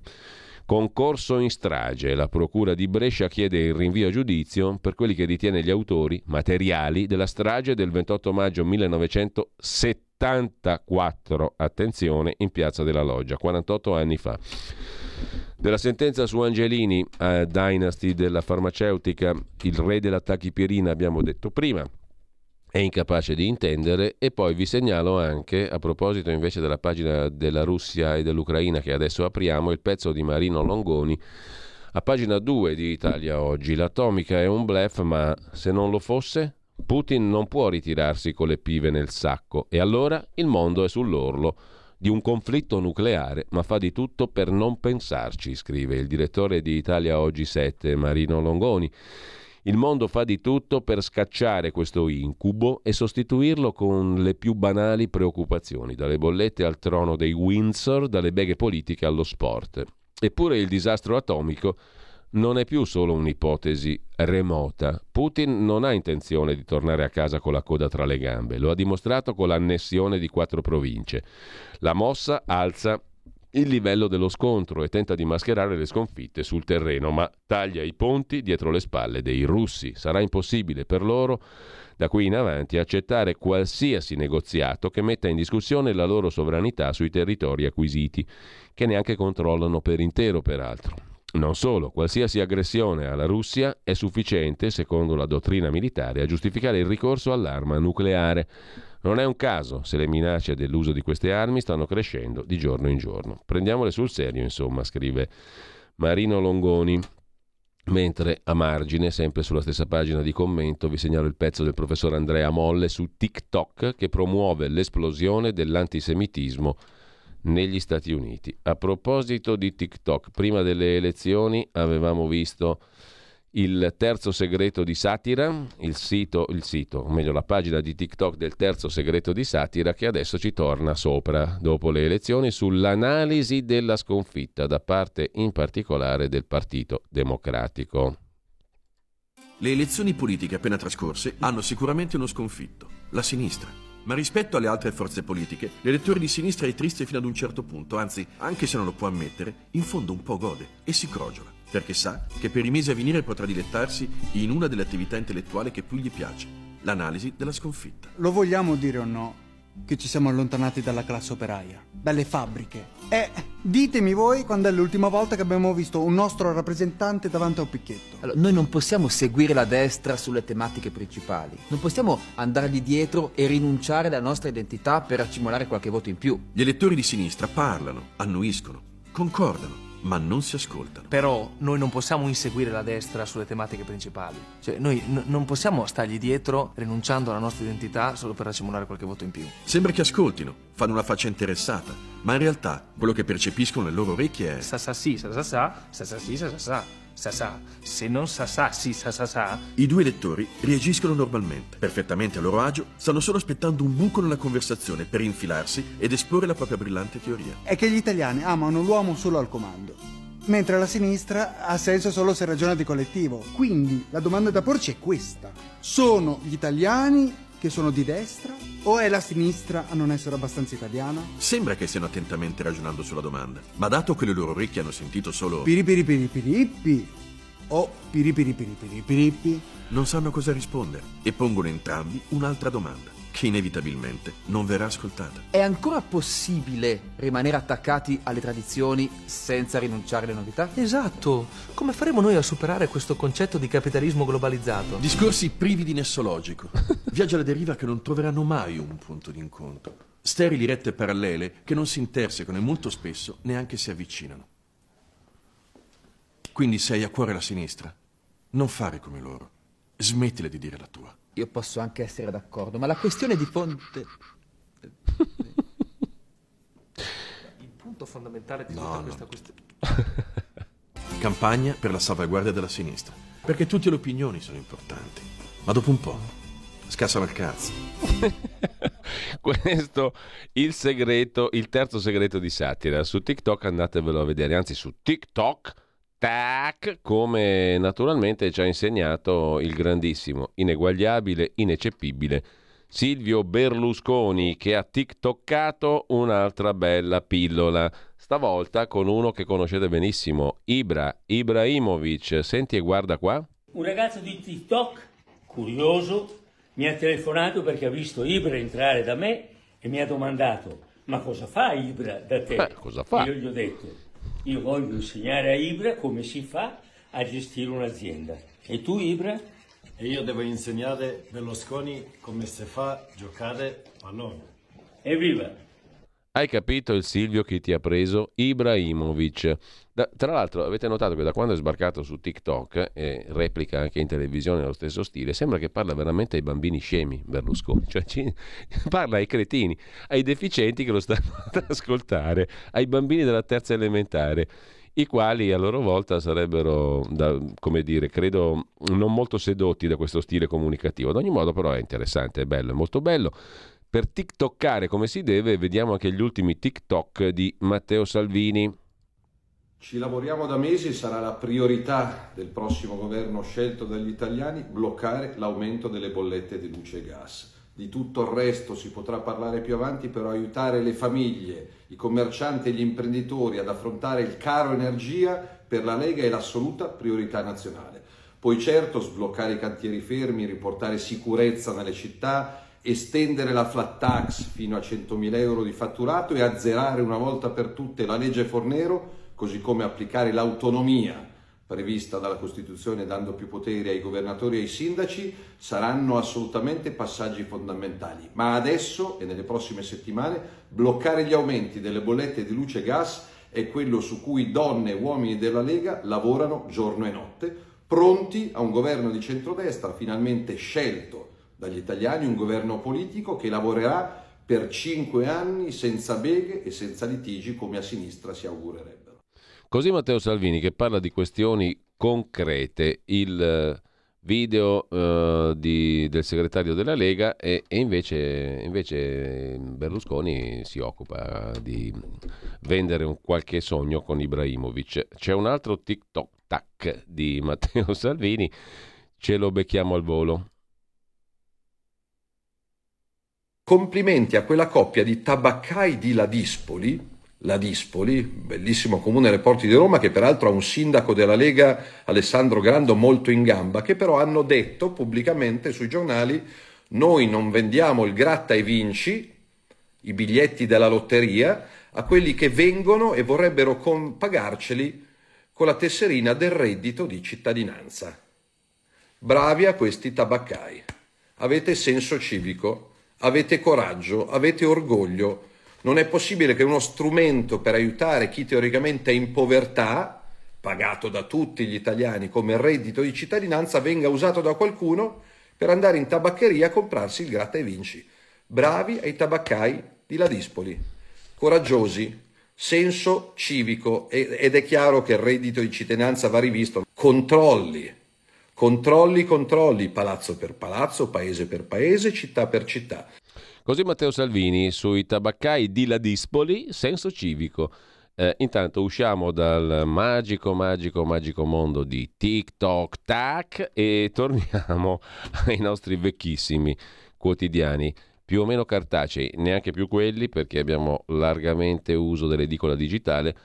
A proposito invece di altre notizie del giorno, eh, eravamo rimasti alla Russia e all'Ucraina sul tema, eh, l'agenzia di N. Kronos interpella eh, il già famoso professor Alessandro Orsini, ospite di Carta Bianca, sulla questione degli sviluppi della guerra russo-ucraina.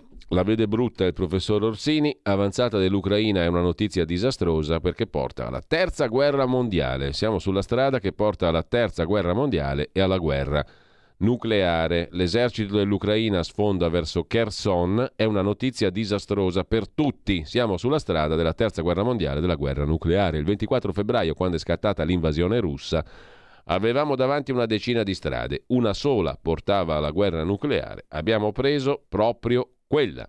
La catastrofe è sempre peggiorata, non c'è mai stato un momento di miglioramento, dice il docente di sociologia del terrorismo internazionale. La situazione è semplice. Putin, in condizione disperata, quasi certamente userà le armi nucleari tattiche. Ora pensiamo che Putin bleffi, non sta scherzando, ma Putin ha ancora sostegno immutato in patria, la mia percezione è che goda di ampio consenso. Le sconfitte stanno esasperando il sentimento nazionalista russo. Sulla questione vi segnalo anche l'articolo di Mirko Molteni su analisidifesa.it diretta da Gianandrea Gaiani. Ucraina, battaglie e annessioni all'ombra della bomba. Anche qui il pericolo nucleare viene preso molto sul serio. Per la pagina economica abbiamo accennato prima a Mediaset eh, che va in Germania, la campagna tedesca titola Il Corriere della Sera, pagina 30 si riapre il risico televisivo in Germania. Dopo lo stop in Francia, cambio al vertice della partecipata ProSiebensat per la strategia europea. È in corso una partita a scacchi nel settore televisivo europeo, protagonisti che cambiano ma nomi sempre gli stessi. I tedeschi di ProSiebenSat, quelli di RTL che controllano il 48,3% del gruppo televisivo francese M6, a loro volta sotto il cappello della multinazionale tedesca Bertelsmann e gli italiani di Media for Europe, cioè Berlusconi. L'ultima mossa è il cambio di vertice per il gruppo tedesco ProSiebensat di cui Media for Europe, l'ex Mediaset guidata da Pier Silvio Berlusconi, detiene oltre il 25%. Esce Rainer Bojan, arriva Bert Habetz, nuovo amministratore delegato. Il cambio vuole essere un normale avvicendamento, il broadcaster tedesco ha parlato di risoluzione amichevole del contratto che però sarebbe scaduto solo nel 27. Bojan è diventato amministratore delegato nel marzo del 20. A dicembre dello scorso anno il Consiglio di sorveglianza ProSiebensat aveva esteso il contratto di Bojan ad altri cinque anni. In sostanza si apre la campagna tedesca, si riapre il risico televisivo in Germania anche per Mediaset. A proposito di affari, tutti gli affarucci del braccio destro di Macron con la MSC di Aponte, che era in gara anche per rilevare quel che resta dell'Alitalia, se ne occupa Start Magazine. Il capo dello staff del presidente francese Macron è indagato per conflitto di interessi relativo ai legami con MSC, la compagnia marittima della famiglia Aponte. Tutti i dettagli sul sito di Start Magazine. Il capo dello staff del presidente francese Macron si chiama Alexis Kohler, è indagato dalla Procura per reati finanziari, conflitto di interessi legato ai legami con Mediterranean Shipping Company MSC, compagnia di trasporto marittimo fondata dall'italiano Gianluigi Aponte. La Procura francese per i reati finanziari dichiara che Alexis Kohler segretario generale della Presidenza della Repubblica francese, è sotto inchiesta per assunzione illecita di interessi. È il consigliere più vicino a Macron. A proposito di Europa, sull'agenzia AGI c'è un articolo di Ibrahim Maharad su cos'è e come funziona il debito comune di Sure o SURE, in sigla SURE. Si tratta di uno strumento di sostegno temporaneo pensato dagli Stati membri dell'Unione Europea per attenuare i rischi di disoccupazione in una condizione di emergenza. Questo è il modello sul quale si vorrebbe strutturare un fondo europeo contro il rincaro energetico. Ma, dice il professor Vittorio Emanuele Parsi nell'intervista che abbiamo solo citato prima su Italia Oggi, L'Unione Europea così com'è non resiste se non si riusciranno a fare riforme di stampo federalista, cioè a federare i paesi in uno Stato superiore vero. L'Unione Europea rischia di esplodere, dice il docente della Cattolica di Milano. La Germania tutela solo i propri interessi e basta, non ha una visione europea, ha usato l'Unione Europea solo come mercato e non come soggetto politico e culturale. Quella del PD al governo è stata una politica debole e la strategia elettorale disastrosa. Il PD deve sciogliersi, chiudere i battenti, provare a rifondarsi. L'Italia, per riuscire ad avere un ruolo, deve giocare di alleanza con Francia e Spagna. Meglio essere ultimi tra i forti che primi tra i deboli, scrive. Italia Oggi riassumendo il pensiero del professor Parsi. Il piano da 200 miliardi di euro della Germania sull'energia è solo l'inizio del cannibalismo nell'Unione Europea. Questa frase l'ha pronunciata Viktor Orban, il premier ungherese. Lo riporta il video del Corriere della Sera e dell'agenzia La Press e lo riporta anche Dago Spia. Il premier ungherese Orban accusa la Germania e invita l'Europa a fare qualcosa, altrimenti distruggerà l'unità europea. Ma come questo qui non era uno dei carnefici dell'Europa?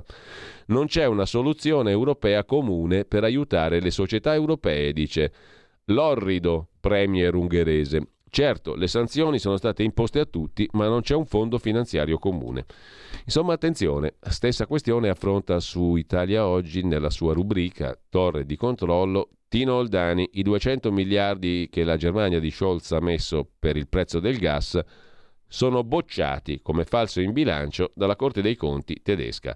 Però l'Europa serve, questo ce lo ricorda Libero a pagina 21. Serve perché avremo un caricabatterie unico per tutti gli smartphone. Non siete contenti di pagare fior di soldi per l'Europa per avere il caricabatterie unico? La svolta dopo il via libera di Bruxelles. Entro il 2024 tutti i dispositivi venduti nell'Unione Europea, tablet compresi, dovranno avere l'attacco uguale. Poi toccherà ai computer portatili, ma il Codacons avverte i prezzi potrebbero aumentare. Tella qui che c'era la gabola. A proposito di Europa, in eh, associazione di idee viene in mente l'anticipazione del libro da tutti citato oggi di Michel Houellebecq che è edito dalla nave di Teseo, 480 pagine, 22 euro, interventi, una raccolta di scritti vari. Avvenire sceglie eh, un pezzo di Welbeck sulle ultime luci di New York, dove l'autore francese scrive qui a New York come a Roma si percepisce una strana atmosfera di decrepitezza, di morte, di fine del mondo. Più che in una strada si ha l'impressione di camminare in un canyon. Chissà perché a pensare all'Europa vengono in mente queste parole di Welbeck. Il, l'estratto del libro di Welbeck compare, dicevo, su tutti, nessuno escluso i quotidiani di oggi. Il domani di De Benedetti e Feltri si eh, incarica di scegliere un pezzo dedicato a come sono combinati i nostri moderni edifici, gli edifici delle nostre città. Sono come corsie di un ipermercato sociale, scrive lo scrittore francese. Dovendo consentire una circolazione rapida delle persone e delle merci, l'architettura contemporanea tende a ridurre lo spazio alla sua dimensione puramente geometrica basandosi sull'assunto per cui ciò che è funzionale è anche bello. Eppure le forme che esistono in natura spesso risultano gradevoli all'occhio proprio perché non rispondono a criteri di efficacia. Gli edifici di oggi sono come le corsie di un ipermercato sociale, scrive Welbeck. Intanto, a proposito di pagina degli esteri, vi segnalo il sempre stimolante sito del Pontificio Istituto Missioni Estere, il PIME, asianews.it, diretta dall'ottimo giornalista anche padre Bernardo Cervellera. L'Asia ha più miliardari di tutto il mondo. Sono 951 i paperoni asiatici, ma il continente asiatico ospita anche il 60% della popolazione mondiale. La maggior parte della ricchezza è ancora concentrata in Nord America come volume. Secondo alcune previsioni, però, i milionari in Cina e in India raddoppieranno entro il 2026. C'è una illuminante cartina del mondo sotto questo profilo. Superando tutte le altre regioni del mondo, l'Asia conta come numero assoluto il maggior numero di miliardari nel mondo, 951, lo dice un'analisi Nikkei Asia. Sempre su Asia News, poi, Dario Salvi ci invita a riflettere su qualcosa che vedremo uh, sovrabbondare da qui a poco, cioè le partite dei mondiali di calcio in Qatar. Evento storico e controverso, i due volti del mondiale di calcio. Dal 20 novembre al 18 dicembre l'Emirato del Qatar ospita la massima competizione calcistica mondiale. In una nazione islamica la prima volta di arbitri donna. Polemiche però sullo sfruttamento e le migliaia di morti dei lavoratori migranti nella costruzione degli impianti sportivi. Nel mirino anche diritti civili e questione ambientale. Monsignor Hinder osserva un paese che si è sviluppato nella competizione con gli altri nella regione, nella regione medio orientale. Infine, sempre da Asia News, simpatici gli indiani, alcuni ovviamente. Madhya Pradesh, nazionalisti indù attaccano pullman di ragazzi cristiani a Kandua, estremisti indù hanno bloccato un raduno promosso dalla diocesi, sostenendo che i minori tribali venivano trasportati per essere convertiti. L'arcivescovo di Bhopal interviene e osserva provengono da famiglie cristiane da generazioni. Ogni confessione religiosa ha o avrebbe la libertà di educare i propri giovani. Anche gli indù non sono simpaticissimi. Il cuore di un democratico è invece il titolo del bel pezzo di Paola Peduzzi, sempre rimanendo alla pagina di politica estera, sul foglio, pagina 1 dell'inserto, dove ci si occupa della Pennsylvania, uno Stato americano che ha una sua valenza in termini elettorali e anche di indicazione delle tendenze degli Stati Uniti. In Pennsylvania si gioca anche la maggioranza al Senato americano. Qui John Fetterman vuole riprendersi la classe lavoratrice, la working class, che è scivolata a destra. Il suo piano, i tatuaggi, un infarto, la dittatura della trasparenza e un rivale trampiano. John Fetterman, gigante ex sindaco, punta sulla propria autenticità. Il sociale è una dose di populismo, ma ha guai con la salute. Il repubblicano Mehmet Oz è un medico star della TV che grida contro il ritorno al socialismo. La Pennsylvania è uno Stato che fu vinto per un soffio da Donald Trump nel 2016 e per un soffio appena più forte da Joe Biden nel 2020. Andiamo alla cultura. Abbiamo ascoltato prima, adesso lo riascoltiamo di nuovo, un altro brano del meraviglioso, stupendo, fantastico trombettista Enrico Rava che si esibisce stasera a Milano per Jazz Me. Lo riascoltiamo tra poco, ma a proposito di musica va anche detto che c'è un bel pezzo oggi su Avvenire dedicato a Franco Mussida, milanese, classe 1947, fondatore della storica premiata Forneria Marconi che compie 50 anni. Il suono è il nostro pianeta, titola Avvenire. Lo storico musicista, fondatore della PFM, presenta il suo nuovo disco intitolato Il pianeta della musica, in cui il vero protagonista è il mio alter ego, dice Mussida, il bambino di nome Iotu. C'è questa bellissima recensione su Avvenire di oggi. Con ciò abbiamo chiuso gli articoli, gli highlights, come si dice, che però in realtà più che highlights ci hanno portato via quasi tutto il tempo della rassegna stampa un po' di musica e poi torniamo su alcuni degli articoli principali di oggi.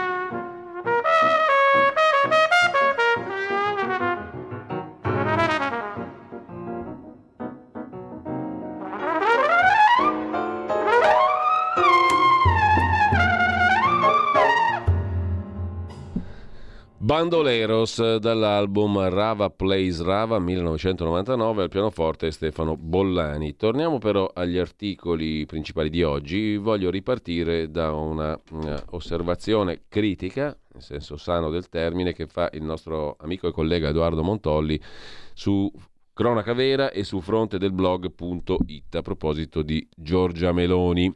I deliranti allarmi sul fascismo per la vittoria di Giorgia Meloni dovrebbero essere terminati Speriamo tutti di non vedere più la polizia sparare con gli idranti sulla folla inginocchiata o verificare la forza ondulatoria dei furgoni come nei periodi più bui, anche se quello non era fascismo, ma la democrazia dei migliori.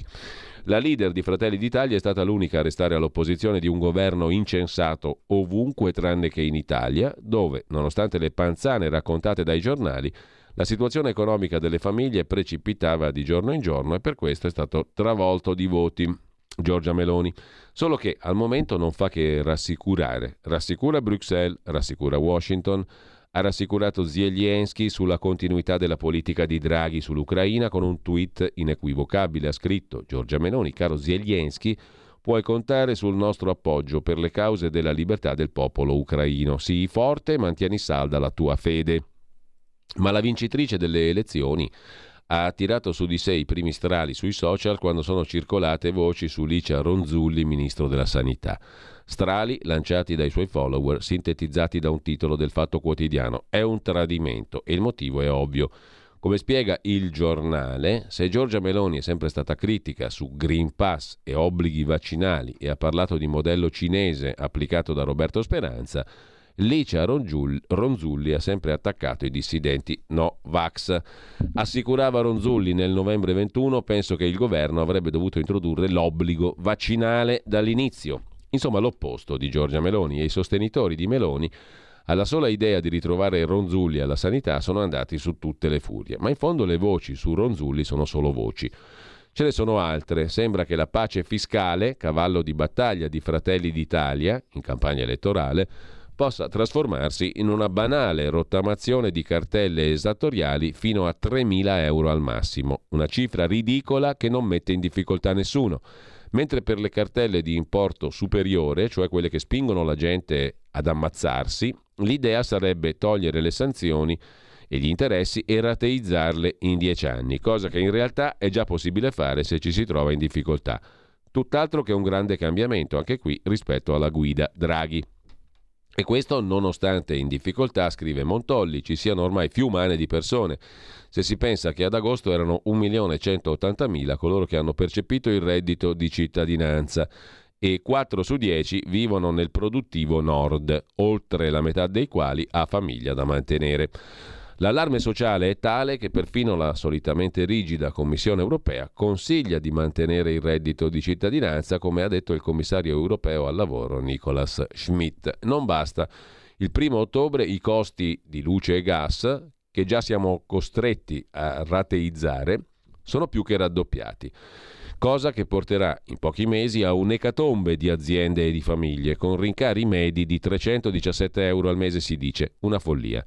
Di certo, mentre l'agenzia Bloomberg sparava la notizia che l'Italia dipendesse ormai dal gas russo solo per il 10%, il presidente di Nomisma Energia, Davide Tabarelli, rivelava la amara verità. Se ci saranno giorni freddi e il consumo aumenterà, a fine febbraio o inizio marzo potremmo essere costretti a razionare il gas.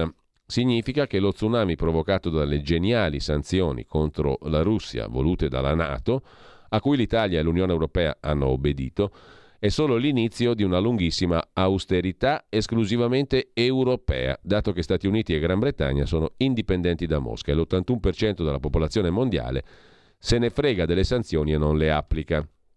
E nemmeno servirà allora l'ultimo bonus ideato dal governo Draghi, quello da 600 euro per le bollette dei lavoratori dipendenti sempre che siano loro gli intestatari dei, con- dei contatori e non un altro componente della famiglia, perché nel decreto aiuti bis manca qualsiasi riferimento al coniuge o convivente. Se tu lavori e il contatore è intestato a tua moglie, addio 600 euro. L'ennesima burla della politica dei bonus.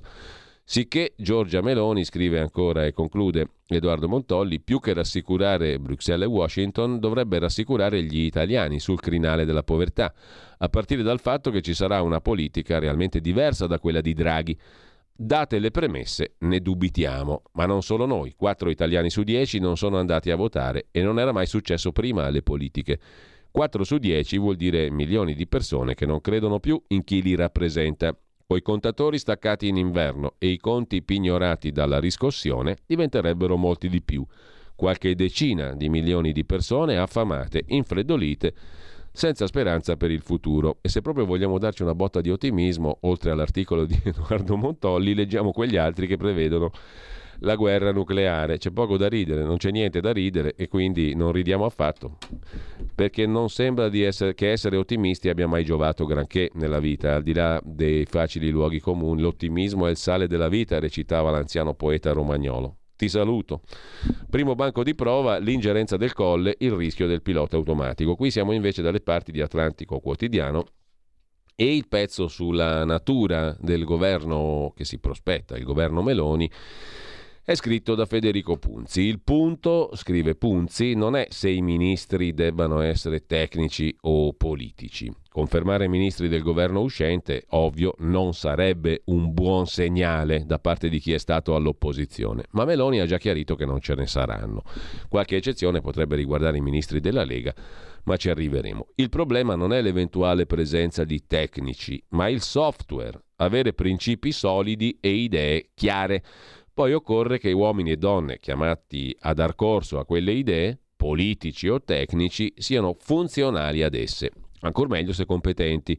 Non con la Y competenti, ma preparati sì.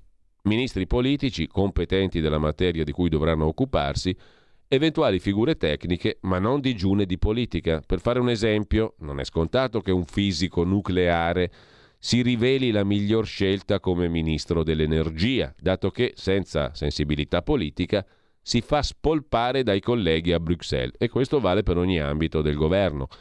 La destra, scrive Punzi su Atlantico Quotidiano, non deve temere i tecnici a prescindere, ma dotarsi dei suoi tecnici, di una sua classe dirigente, scrive ancora Punzi su Atlantico quotidiano.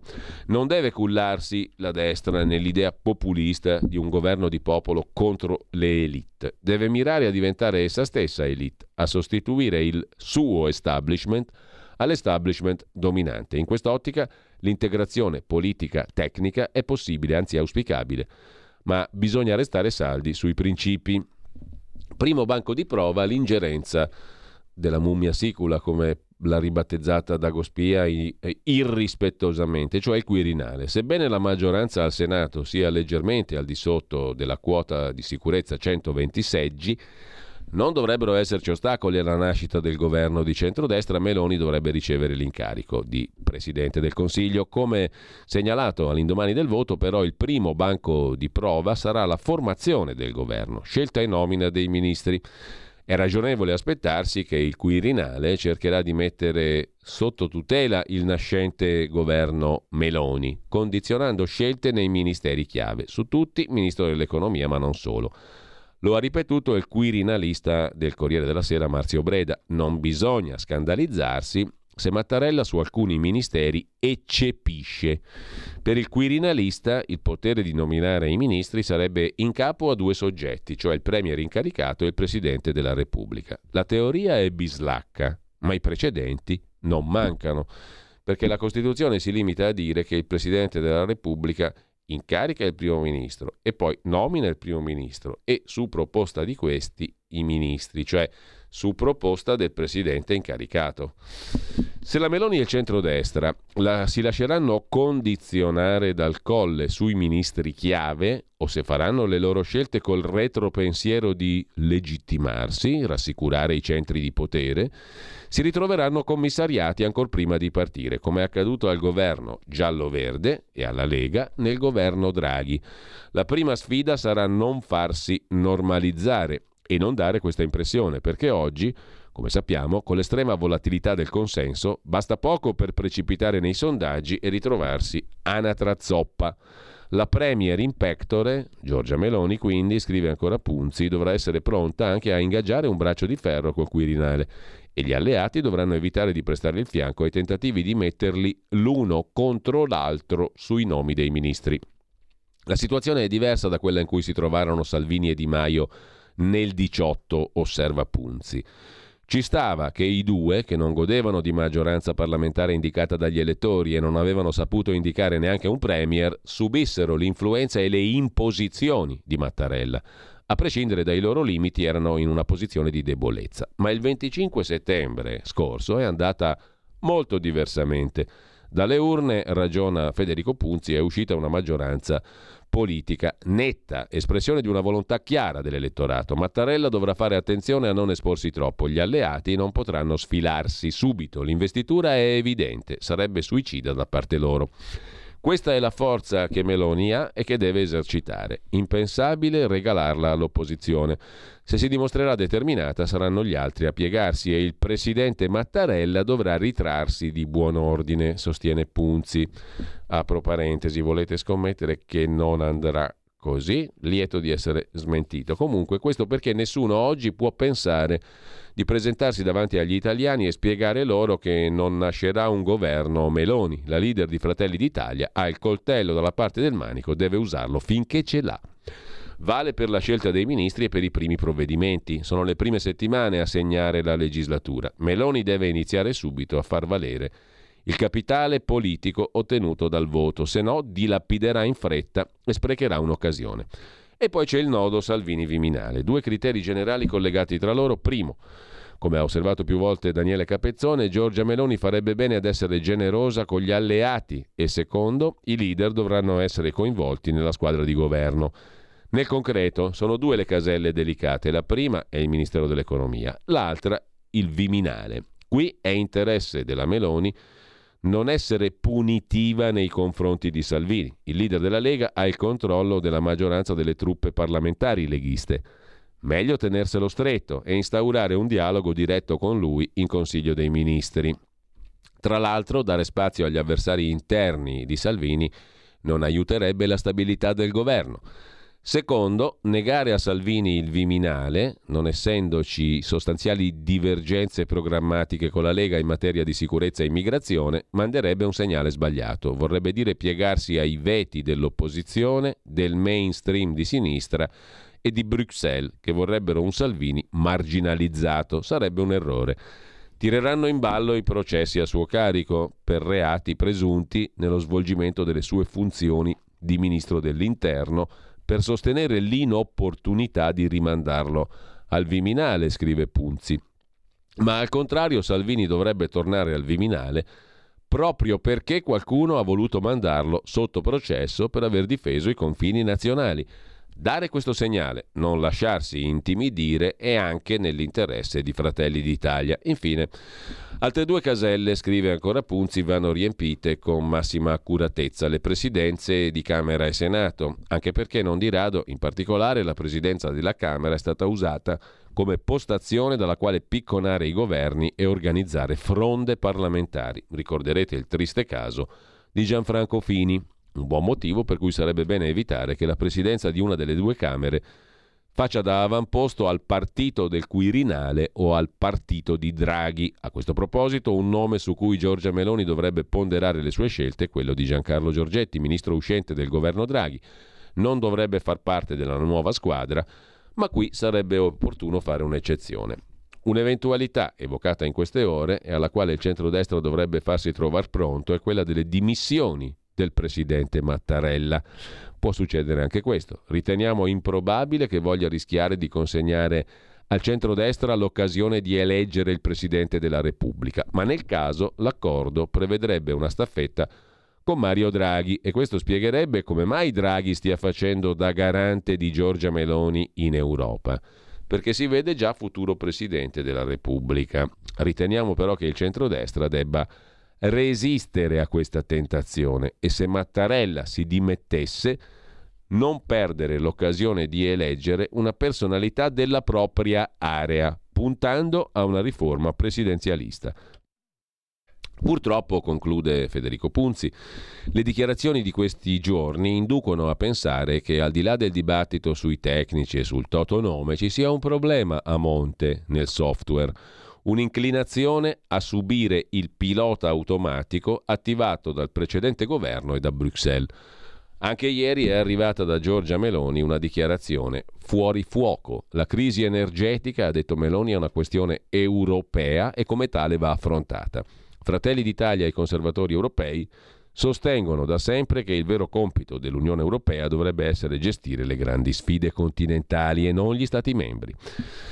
Sono parole, commenta Punzi, che seguono quelle dei giorni scorsi, sempre di Giorgia Meloni, a commento del piano da 200 miliardi di euro della Germania contro il caro bollette. Nessuno Stato membro, ha detto Giorgia Meloni, può offrire soluzioni efficaci da solo, in assenza di strategia comune. Insomma, osserva Punzi, forse Meloni ci sta dicendo che vuole più Europa, come la Bonino? La Meloni rischia di perseverare nello stesso errore dei predecessori per la crisi energetica, come per l'immigrazione, invocare la fantomatica soluzione europea. Tuttavia, l'attesa della soluzione europea si è rivelata essa stessa la soluzione europea, aspettando Godot. Mentre aspettiamo la soluzione europea, gli altri paesi agiscono e poi di fronte al fatto compiuto ci indigniamo. Serve solidarietà. Prendiamo atto con rammarico che anche i più critici nei confronti dell'Unione Europea ne sono totalmente assuefatti al punto da non riuscire a concepire alcunché fuori di essa. In conclusione, scrive Federico Punzi su Atlantico Quotidiano, la differenza tra destra e sinistra rischia di ridursi a una questione di toni. La prima, la destra batte cassa, sbattendo le scarpe sul tavolo, la seconda inginocchiandosi. Molto lucido direi il ragionamento di Federico Punzi dal quotidiano, da Atlantico Quotidiano saltiamo al sussidiario.net, anche mancano un paio di minuti alla conclusione della rassegna stampa, poi dopo le 9.30 con noi e riprenderemo anche questi temi Carlo Cambi, firma della Verità e di Panorama, autore di Linea Verde, lo conoscete tutti. Spy, nuovo governo, la rubrica del sussidiario. Anselmo Dal Duca riflette dal Quirinale e dalla Lega due nuove certezze per Giorgia Meloni. Il segnale di giornata di ieri, quasi in codice, bisogna cercarlo nella nota con cui Giorgia Meloni plaude alla presenza ad Assisi del presidente Mattarella e al suo discorso risuonato come messaggio di pace. Scrive Giorgia Meloni, testualmente, due punti virgolette, ha scritto Meloni, la, presiden- la presenza scusa, del Presidente della Repubblica Mattarella e l'offerta dell'olio da parte della Conferenza Episcopale Italiana per omaggiare gli italiani che durante la pandemia hanno messo la vita al servizio degli altri, ci ricordano l'importanza di quel forte senso di comunità che unisce la nazione. Da qui e dalla necessità di concorrere tutti nelle differenze all'interesse nazionale è necessario ripartire per affrontare le sfide dell'Italia. Parole in perfetta sintonia, quelle di Giorgia Meloni, con quelle del capo dello Stato e anche con quelle del presidente dei vescovi, il cardinale Zuppi.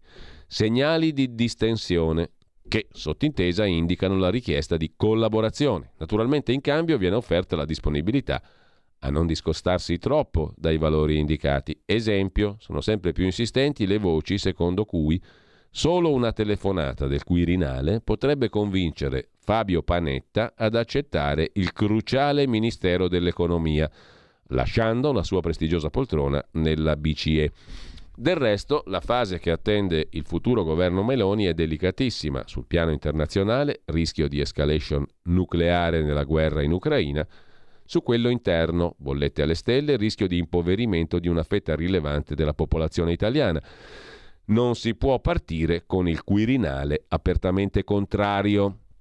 Di questi pericoli Giorgia Meloni sembra consapevole, scrive ancora Anselmo Del Duca su sussidiario.net. Da qui la necessità di muoversi con estrema cautela, soprattutto in questo tempo sospeso della politica che ci separa dalla prima seduta delle nuove Camere. Solo allora si comincerà a passare ai fatti. Non facciamo in tempo a leggere tutto il pezzo, ma ve lo segnalo, anche questo è molto interessante, lo trovate facilmente in home page sul sussidiario.net e di questi temi peraltro continueremo a riflettere tra pochissimo con Carlo Cambi nel corso della rubrica Gli scorretti da qui a alle 10.30. Già che ci siamo però, torniamo sulla nostra pagina Facebook della nostra radio per vedere cosa succede in giornata. Ve lo dico velocissimamente prima della pausa. In giornata succede che Sammy Varin si occupa di Zelensky, premio Nobel per la pace, tra le altre cose nel suo potere al popolo dalle ore 13 e poi scorriamo eh, e vediamo oltre la pagina con Pierluigi Pellegrini in conduzione, Gian Maria De Francesco del giornale per affrontare il tema del Caro Bollette, Laura della Pasqua, La verità e panorama, sulla guerra del gas, vincitori e vinti, chi ci guadagna e chi no. Mirko Molteni, l'abbiamo citato prima, saggista militare, editorialista di Libero, ma anche di analisi difesa, l'avanzata di Kiev dell'Ucraina a Kherson e l'opzione nucleare. Questi i tre temi e i tre ospiti di Pierluigi Pellegrin nella sua rubrica alle 10.40 oltre la pagina. C'è anche mm, peraltro una nuova uh, rubrica che debutta questa sera, la rubrica di Antonio Zennaro dedicata al mondo dell'economia e molto altro. Una nuova rubrica di Alberto Gusmeroli debutterà venerdì, un'altra rubrica debutta domani alle 12, ma avremo modo di parlarne. Insomma, è tutto un fermento a costo zero questa radio qua. È una roba fantastica, incredibile, ineguagliabile.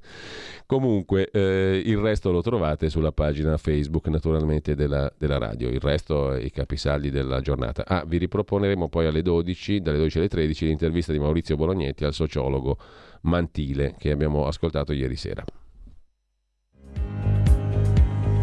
Avete ascoltato la rassegna stampa.